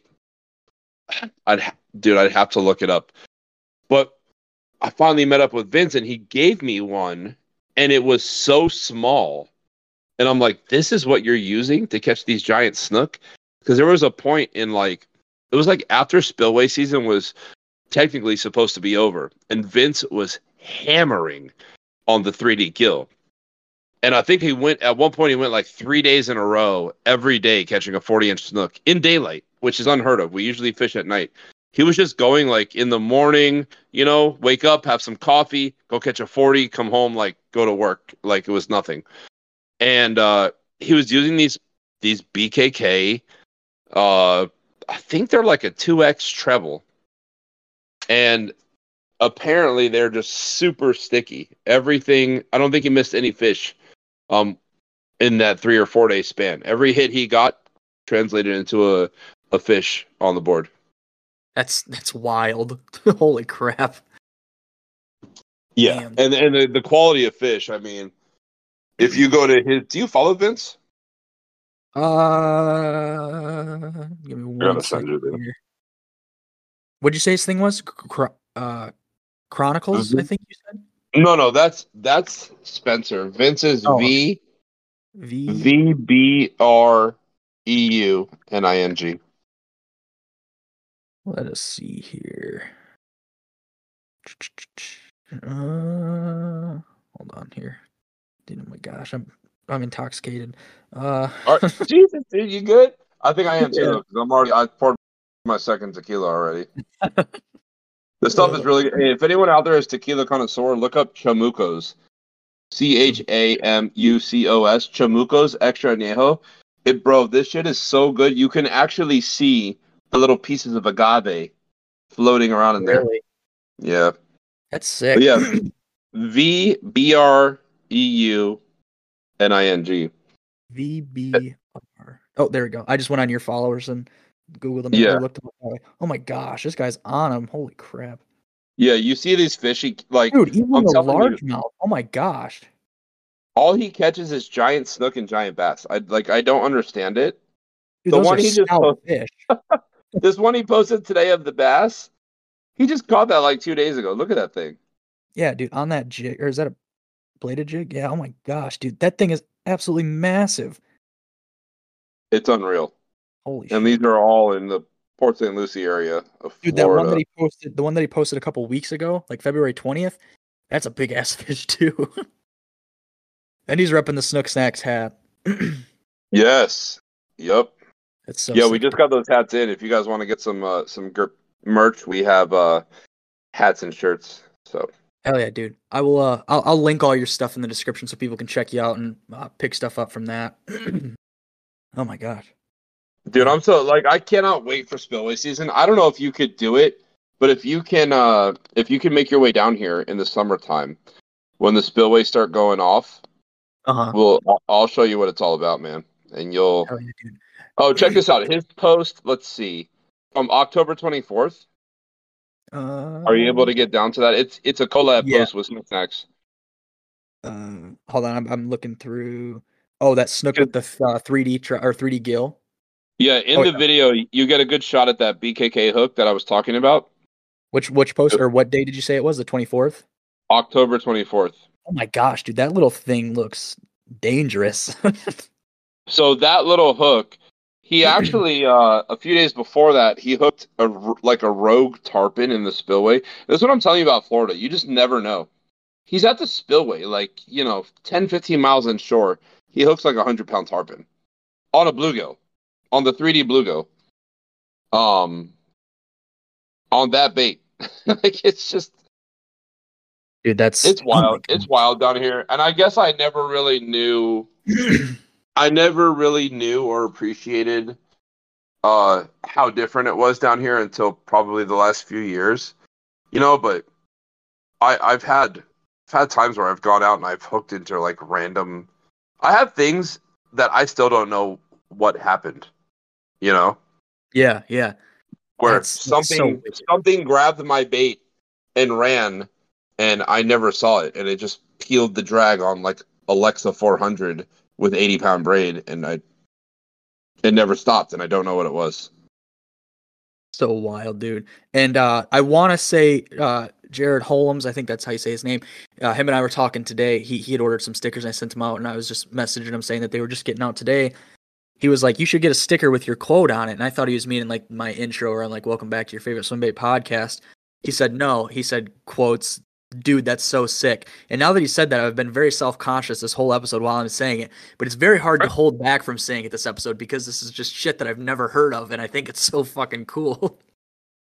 No, you should get it. You should get like a, I don't know. You should get like a sticker with a with a profile of like a bass eating a glide bait that just says "so sick." That'd be. I like that. You know what? Uh, that that that is so sick, dude. That, dude, Wait. so sick. Who's Jared Holmes? I'm trying to look him up. Uh, it's it's a guy on Facebook. I don't even. Oh, okay. Yeah. Uh, th- now the next question after the gear that I had, what uh, what's so we kind of we touched on the line after after we kind of uh stood on our soapboxes about fishing braid. Um, what's like what's your setups that you're fishing you're fishing your baits on, or like I guess like when you go out, what are the rides that you're taking with? Whether it's for you know soft swim baits, glide baits, or even just like paddle tails and stuff. What are your go tos? Um, I pretty much always have the last couple years. I've been fishing Daiwa Lexas, uh, Daiwa Lexa 400. I can't, I can't do the 300. I don't know why. I don't like the smaller ones, but um, I do the 400 Lexa, and right now I'm fishing on a Bushido 30 to 50, and um, bro, are you kidding me? So I, as we're sitting here and I'm I'm telling you this, I get a message from my business partner of him holding up a fucking giant snook. Vince, the one we were just need to talking about. right now. You need to. Well, no, you've been drinking. He's well, fish, bro. All my boys are out right now catching 150 pound tarpon and 40 inch snook. Fuck. Man, we're so so I- funny enough, guys. I gotta stop looking at. I gotta get away from my computer. Um, Funny enough, we were we were we're recording this on Thursday or no no what day is it? Fuck, dude, I'm so confused on what day it is. Wednesday, March first. We originally were gonna record it yesterday, and it sounds like we should have recorded it yesterday because today, uh, today Kevin is missing out on some absolutely stud fishing by the sounds of it. um. All right, I'm sorry. Take me back. What were we talking about? No, you're good, man. Uh, Oh, the setup. Yeah. Yeah, I, so I have a uh, Daiwa Alexa 400, which is my go-to for my big swim baits, and I have it on a a custom from South Fork rods. South Fork is based in uh, in uh, East Coast Florida, Stuart, uh, Port St. Lucie area. The guy's name is Brad, Okay. and he is uh, the son of uh, Redington Rods. I don't Oh, remember his dad's na- his dad's name off the top of my head. So Okay. his dad is the founder of Redington Rods. Are you familiar with them? yeah, yeah, like the fly rods and stuff and the reels Yeah. and stuff. Yep, yep. So he's he his name is Brad Redington, and his dad uh, is you know the Redington Rods guy, and Brad, you know, he's doing his own thing with South Fork Rods. So Brad Redington um, built me a hell of a custom uh, eight six Bushido, thirty to fifty pound, and it's it's awesome. It's been a great rod. Uh, it's whooped plenty of big fish, and uh, it throws the big swim baits really really well. So that's what I throw for my big bait casting setup. Um, and then for my uh, my spinning setup, I have a Daiwa BG 5000 Mhm. um, on a Savage Gear Squad Coastal rod, which is the reel's a little big. I'm probably going to end up going with a smaller reel for that. Uh, but what what I for what I've been doing during the winter with the big tarpon, it's it's been the move because when when it comes to the big tarpon, you don't want. It's not about like power; it's about line capacity. You know. So Yeah. if you if you, get to a point with tar like with snook or with muskie or with pike and with bass, you can always have you can always be outpower them. You know what I mean? You can Mhm. always outpower them. You can always go heavier line, and you can whoop them, and you can bring them in real quick if you want. With tarpon, they get to a size that that's not an option. You're you're at their mercy, right? So instead of going up in line uh, uh, line rating, you start going back down, right? So Yeah. if you're targeting tarpon that are like 30 to 50 pounds, you can go up in line rating because you're gonna be able to whoop them and horse them in. Mhm. Um, when you start targeting tarpon that are over 100 pounds, you have to go down in the line rating. So you might go from 65 pound braid to 40 pound braid because you need the capacity because they're going to go on long runs. And you need the line capacity to allow them to go on those long runs. Um, yeah. and the heavier the line you have, the less you can put on your spool, which I'm sure a lot of your listeners know that, but for anyone who's doesn't quite understand diameter and capacity and stuff, um, the heavier the line, the less you can have on your spool. So you might say, "Oh, I'm going to go target huge tarpon. I'm going to put on 100 pound braid and 200 pound leader." And uh, but it turns out that you can only put 100 yards of that 100 pound braid on your line, and 150 pound tarpon does not give one singular fuck how many pounds of drag your reel has. So he's going to go wherever the fuck he wants to go. And you have to let him go. And if you don't have the line capacity, you're going to get spooled and broken off and humbled very quickly. So, um, what I have right now is a 5,000 uh, Daiwa BG with about 400 yards of 40 pound braid on it, uh, on an eight foot rod that I use right now. I'm throwing it with 80 pound leader. Um, you know, and the idea is uh, is when you I hook up on that rod, it's you're in for a fight, you're in for a battle that's going to last a while. Yeah.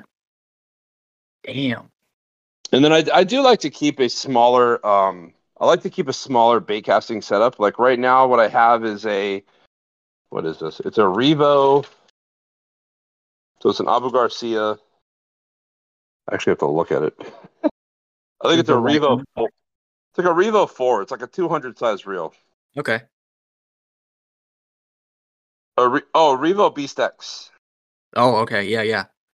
on like a Savage Gear swim bait, a BattleTech swim bait rod, and that's like my mid-size, um, or my my mid-size bait casting setup, and I'll use that for snook, bass, um, snakeheads, and stuff like that. Dude, you just you just said the magical word. I don't know if you've listened to the podcast enough to so you guys have snakehead and we have the northern version which is like a a bowfin dogfish. Are, are you familiar with the with the animal with the fish I should say? Yeah, you got you guys have those uh those like bluish snakeheads. We have bullseye snakeheads. Oh, So it's it's kind of like a snakehead, but they're taller. Ours aren't as skinny, and and like an, an eleven pounder is like like big. Like I think the Michigan state record is twelve pounds, and Wait, what are they called? Dogfish. they're called. Uh, if you're on your computer, look up bowfin or dogfish, whichever one. Uh, bowfin is kind of like the technical name, but I know it's like a saltwater fish too. Bowfin. No, we have bowfins. Like like the freshwater ones that turn like green when they spawn. Yeah, I have I have uh I have a spot actually out here by the Everglades. It's like infested with them, and you can. Oh my gosh, dude, I'm buying my ticket right now and we're going there. Dogfish are single-handedly my Wait, top are these- choice to be North America's new game predator fish. Those fish are so fun to catch. I love it. I love it. It's so hold much on, hold fun. on. Is um, I have to Google it now. Is dogfish the same as bowfin? So it's it's hard because I talk about bowfin and guys are like, oh yeah, the saltwater fish. I'm like, no, we have like a freshwater Oh, fish. It is. It is, bro. Oh, okay. I have this. Listen to this. Listen to this. I have this spot that's like way out west on the fringe of the Everglades, right? Okay. It's literally like a little tiny pond, a landlocked pond that Yes, is I love it. infested with infested with them. If you go and you throw a paddle tail and you just bounce it off the bottom, like you let it hit the bottom and you go crank, crank, crank, stop. Yeah. Crank, crank, crank, stop. You'll catch you'll catch a ten pounder if you stay there long enough.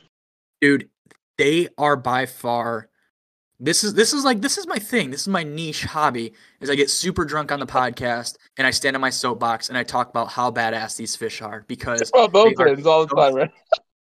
What'd you say And then you talk about bowfins. yes That's dude, I- hilarious, dude. yes it's like because we don't have snakehead and i wish we did which okay i'm gonna say i wish we did i don't mean for like the echo or like the uh like the ecologists out there that are like they're invasive and they'll hurt the natural populations. Yeah, I get you. but I just I just want to experience a snakehead because dogfish are super cool. I have a spot like you were describing. It's probably like uh, like a 60 acre pond, not pond. It's connected to like a lake that connects to the big lake. Anyway, they all push in here to spawn. It's about three feet deep at its at its deepest point, and there's like there's like sometimes later in the spring there's like floating floating uh, weed masses, and like when they're spawning, you see these fish, they're positioned, they're facing deeper, like into the deeper water, or facing right towards the bank, like literally staring you down, like you described that bass was doing. And you you flip a like a a, a unique scout, which is like a paddle tail, or you skip a jig or a senko or a fluke, or dude, in, you could you could put a hook on a banana and these fish would eat it. And you just, you eat just pass them. You just sit it right there. You see, I'm, I'm sure snakehead are the same way. You just see their fins that wrap around their body. It starts going crazy, and you're like, oh shit. And dogfish have super bad eyesight, so like they'll hit your bait, dude. Like you were talking about how a snook will thump it. A dogfish will do the same thing. They'll they'll headbutt that thing, and they think they have it in their mouth, so they'll start to shake, and they don't. And they circle back around, and then they and then they get the bait, and you're waiting there, dude. And it's it's it's a re- it's a patience game because it'll Well, bite, and you the- just want to cool- set the hook right away, but you can't. The cool thing about snakeheads is they're they're like all topwater. It's all topwater fishing, which is like I said earlier in the pod that I mean topwater is clearly the most fun type of fishing, right? Like you get to see the blow up, you see them hit the bait. It's so fun. Um, and all snakehead fishing is all you have to do is run your lure right along the bank and on top water, like a paddle tail frog or something. Did you see the thing I just sent you? Uh, hold one second. I was sending you uh, a cast to catch of That's the dogfish funny, I was- on a on a oh. Tiny Klash. uh, oh my gosh! Yeah. Is this the spot you were talking about? That's not dude. The funny thing is, so guys, what what he's looking at right now is a video of a giant um dogfish swimming down the bank in like four inches of water here in South Florida. And that is not even the spot I was talking about. You want to know where that was? You want to hear the crazy fucking thing about South Florida? That video I just sent you was filmed on the saltwater side of a spillway in Fort Lauderdale. No shit, dude. Yes, yes. What the hell? Yes. Like our fishery is insane. Like you can literally be in a on the saltwater side of a spillway and see a giant bowfin just swimming down the canal. Dude, so what people don't understand is bowfin and dogfish are some hardy fucking fish. Oh, here we go. Here we go. Hold on. Look at look at your message. I'm gonna send. It. I finally found it. There we go. Like you can hold them out of water and they'll fucking swim away. Yes, dude. That's the shit that I'm into right there. I'm into that right there. Yes. Dude, I yeah, just that's uh, you, dude. You can go and catch those at will. I have a spot. It's like if crazy. you watch those two videos I sent you, one was on a DRT Tiny Klash, and then the other one was on uh, on just a normal fluke, and it is just such a blast, dude. Like catching them on swim baits, super fun, kind of hard. They miss hooks, but just catching them in general, it's just it's it's unmatched. Like I've yet to meet a Lord, fish. Look at look at that fight you're having with this one. yeah, dude. Wow, bro, that thing was going ham. That was a big fish.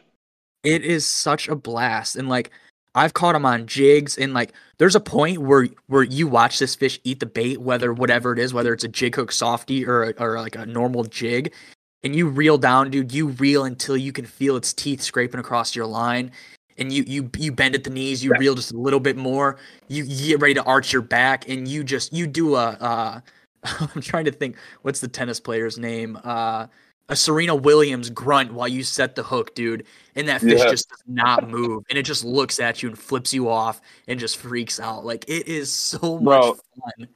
Spe- speaking of that, I know I know that you're mostly speaking like metaphorically, right? Yeah. About the fish not moving. We were out fishing in Miami like two weeks ago, and we were getting. I was getting hit by tarpon on the uh on that shrimp, the Savage Gear shrimp Mhm. that we have at snooksnacks.com.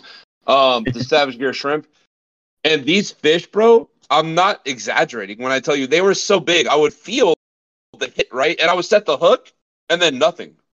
And I'm I'm thinking to myself, I'm like, okay, I'm snagged on a rock, or I'm on the bottom, or I'm on debris or something. And after three or four seconds of like trying to pull my hook free, it just starts going like Dude, these so fish epic. down there in Miami in January and February uh, during the shrimp run are so big. These are the migratory tarpon guys that are, you know, they migrate from the Carolinas down through Miami. They go around the southern tip of Florida, and then they go up the west coast, and that that's when you start seeing the world class tarpon fishing in Boca Grande and Tampa Bay and stuff. Well, uh, January, February is in Miami, and some of them literally so big that you set the hook, they don't even know that they're hooked. That's oh my gosh, dude. That's Dude, like, look at you with the big bowfin. I'm just looking at your picture now. it's such a blast. It is so much fun. My buddy actually came up for my 21st birthday from Virginia, and uh, we went out and fished. And he he missed a couple, but like that day wasn't terribly great. It was kind of later in the summer, so they kind of moved out. But like, dude, I don't know. They're like such an awesome and unique fish, especially for our area. And you guys have snakehead and stuff, which is super cool, and I, I would just love it because I like I like these super odd off the wall fish that I can catch and just fight super hard. But my big question for you is: you said you don't you don't necessarily like to keep fish. Have you ever tried snakehead? And before, like, if you if you never have and you think it's a super weird idea, I want to share an experience with you I've had, but I, I want to hear your answer first. Uh, first of all, I have tried snakehead, and I feel a lot less guilty about eating snakehead because they are invasive. Yep. Okay. Um, yep. And I've I've personally watched the spread of snakeheads into the South Florida ecosystem over the course of the last ten years. Um, and so I feel a lot less guilt about eating them. I feel a lot of guilt about eating snook because they are protected. yeah. They're a protected species. They're heavily overfished because they are by far the most prized game fish in Florida. And then when season does open, what you get is you see a lot of people on social media um, throat popping snook and bleeding them Yeah. out and keeping four, five, six a night. And um, I don't know. I just, I just, there's something about snook that I just, I love too much to kill them. But with that being said, I have eaten snakehead and they are delicious. Yes, dude. The pictures I've seen and the guys I've talked to say it's super white, flaky meat. And, Wait, flake, yes. And I, this is gonna be super weird, but there is a deep part of me that's like, okay, a dogfish is kind of like a snakehead. Like, I, I just want to. Just just eat it, dude. Let's see what it tastes like. Let's go. Exactly. I'm, I'm all for testing. I'm all for being a myth buster, and it's like, if they're good, they're good. Like, there's They're just all there is to it. Some people don't think crappie are good, or like walleye or perch are good, which is whatever. But I've never heard anybody trying to dogfish, and people are gonna be like, "This kid's fucking crazy," or "He's way too drunk right now." But it's like if it would make sense. I feel like like they're they're kind of the same fish. They have the same feeding patterns as far as like what they eat and how they go about stuff. Like it's got to be at least halfway decent, or it's absolutely ass terrible. Who knows? I don't know. We're gonna find out at some point in I mean, though. we can find out, bro. I have a spot. I can go catch one like tomorrow if I really want to. I, I just feel like they gotta be a decent fish. Like, I don't know what what warrants a good tasting fish from a non good tasting fish. Like what what their diet consists of and and how they live. I guess like if they're a bottom feeder or I don't know. I mean, I I, I. I see what you're saying. That sh- uh, physiologically and structurally, like they are very similar to a snakehead, long profile, big head, kind of. Yeah, like I get what you're saying, but maybe maybe what they eat plays into it. What is what do bowfins eat? Aren't they bottom don't feeders? So I've I've caught him bouncing jigs on bottom, which is whatever. I I know a lot of guys who have caught him on frogs in the same place I fish, and I've also caught him in 12 feet of water fishing an underspin uh, battle shad that's like a six inch bait, and they come up they come up uh, you know six feet off bottom and eat that. Like so, I guess you can't really pin it down to being a bottom feeder or chasing stuff down because they're an opt- like an opportunistic feeder as well. Like they're gonna eat a crawdad or whatever swims past them, or you know a mud minnow or whatever. Like there's only one way to figure this out. Whoever figures it out, they're gonna have to inform me on on what what their findings are. Dude, we we can set it up, man. We, we can make a uh, uh, a uh, podcast slash YouTube video of catch to cook bowfin and see how it tastes. Yo, you Oh want to you want to see something wild, dude? So Yeah. I was going through my through my old pictures to send you uh, snakehead pictures, and I came across this one. I caught this snakehead on a tophead frog, or on a, a topwater frog. Sorry, tequila talking. Topwater frog, and after I caught it, it regurgitated something. You know how fish will regurgitate recent meals after they've been Yeah, caught yeah. and stressed out? Guess what it regurgitated? A turtle, baby turtle. No, a, a smaller snakehead. Check this No out. shit. Sending it to you right now. Dude, that's that's oh my gosh. Nature is so metal and I love it. So metal, right? Dude, what the hell? Oh my gosh. like this thing was just swimming around eating its babies. I guess I don't know, but And they are like- they they're absolute sa- savages, dude. They really are. I want to. I know you guys hear me talk about the dogfish, and you guys probably think, oh, it's because he's drunk and he just has some weird fascination about catching dogfish. But I will say, I've done my homework on dogfish. That might be intriguing to some of you guys who think I'm illiterate. But um, I don't know if it's the same as with snakehead, but dogfish, when they spawn, they get like the male and the female getting these super tight balls. Like you'll find them in like muck balls almost. And what it is, is the female plants the eggs in the male's mouth. I don't know That's what hot. other fish do it That's or if hot. I don't know snakehead why. do that. Does that happen with snakehead? I, I have no idea. I can't. I don't think I can reply to that in a mature fashion. I don't know if I can. I'm about to call my I'll- I'll fiance down. The male, the male carries around the eggs until hatching. I- I don't know. Is that really? What are they like? Is that like a seahorse type of thing where the males There's- like? there's a- hold on, there's a name for it. Hold on, I'm gonna Google this because uh dogfish what would it be? Dogfish spawning method, I guess is what we'll go. Yeah, Dude, I, dogfish spawning method. I need to have somebody on uh on the podcast who can who can look this shit up while we're while we're Look going right? Uh patterns uh, fish. Oh. on, I should, I should type in bowfin, not dogfish. Uh, bowfin. May okay, here we go. Wait. Females lay eggs in multiple nests. I'm looking Oh, it up now. Oh, maybe maybe that is complete horseshit. Male bowfins create nests by clearing out the vegetation and silt with their mouths and fins. Okay, okay. They work to create clean beds of rootless sand or gravel for the eggs to attach to within the spawning area. Females usually lay eggs in multiple nests, and some males have multiple females visit their nests. Oh wait, how do That's bowfin reproduce? That's what. The, yeah, that's what I got too. I got both bowfin spawn. Uh, males construct nests in shallow water by fanning their fins. They will use their mouths to bite and clear debris. Oh well, this kid might. Maybe I interpreted it wrong from what this guy had told me. But I was like, I was like, that's like super intriguing. I don't understand how much sense that makes, but Well, nature shit. not- listen, if you have to delete that part out of the podcast, I totally understand. Nah, dude, well, cool. I'll wear it on the sleeve. But shit, man, I'm trying to think of Uh, anything we- else that we. Dude, this was like a podcast of rabbit holes. We we went down some epic shit. Did we hit everything that you originally sent me in that in that list?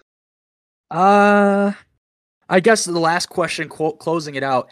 Any tips or tricks for folks who who want to go out and try to catch snook on swim baits if they're down there on vacation or if they live around the area? How can what are some tips and tricks that you've learned that that kind of would help somebody beginning, Um, I think or just maybe maybe like three three general rules or three good tips? So the thing with snook fishing is like you get a lot of people that are almost everyone has background in backfish bass fishing, right? Yeah, Because like anyone can go catch a bass. Sorry, bass guys, but anyone can go catch a bass. Um, so you have a lot of people that have background in bass fishing, and I think um, the number one thing that I would tell people when it comes to snook fishing is be persistent, because too many people go out and they go fishing for like a couple of days and they're like, I'm not catching anything. What can I do? And what you can do is be more persistent. Keep going. Keep going. Observe your environment. See what it looks like. Because we all go through periods where, and I'm sure, tell me if I'm wrong, but I'm sure, Adrian, that you go through this too. We all go through periods where, like, we're not catching fish oh yeah, and we're not getting and we're not getting bites and you start to question yourself and you start to go like you know fishing is a game of highs and lows man and you f- you start to feel like damn maybe i really don't know shit you know yeah. um And I think that some people will come into trying to snook fish and they just end up coming in at a period of a low. And you got to stick it out, man. Eventually, the period of the high is going to come. Um, and you can't expect to learn overnight. You have the the only way to learn how to catch any type of fish um, is to put in a lot of time and Yep, yeah. dedication, and to be observant, and to uh, learn every time that you're on the water. You know, uh, we were having a talk about this the last time that I was I was out on the water in Biscayne Bay with with my buddy who just caught the 150 pounder.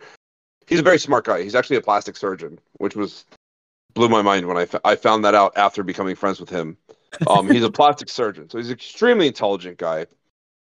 And uh, we were out on the bay. He's from West Palm Beach. I'm from Fort Lauderdale, so we're not really Miami experts. And in one night, uh, it took us about seven hours, but we just drove around on his boat in the bay.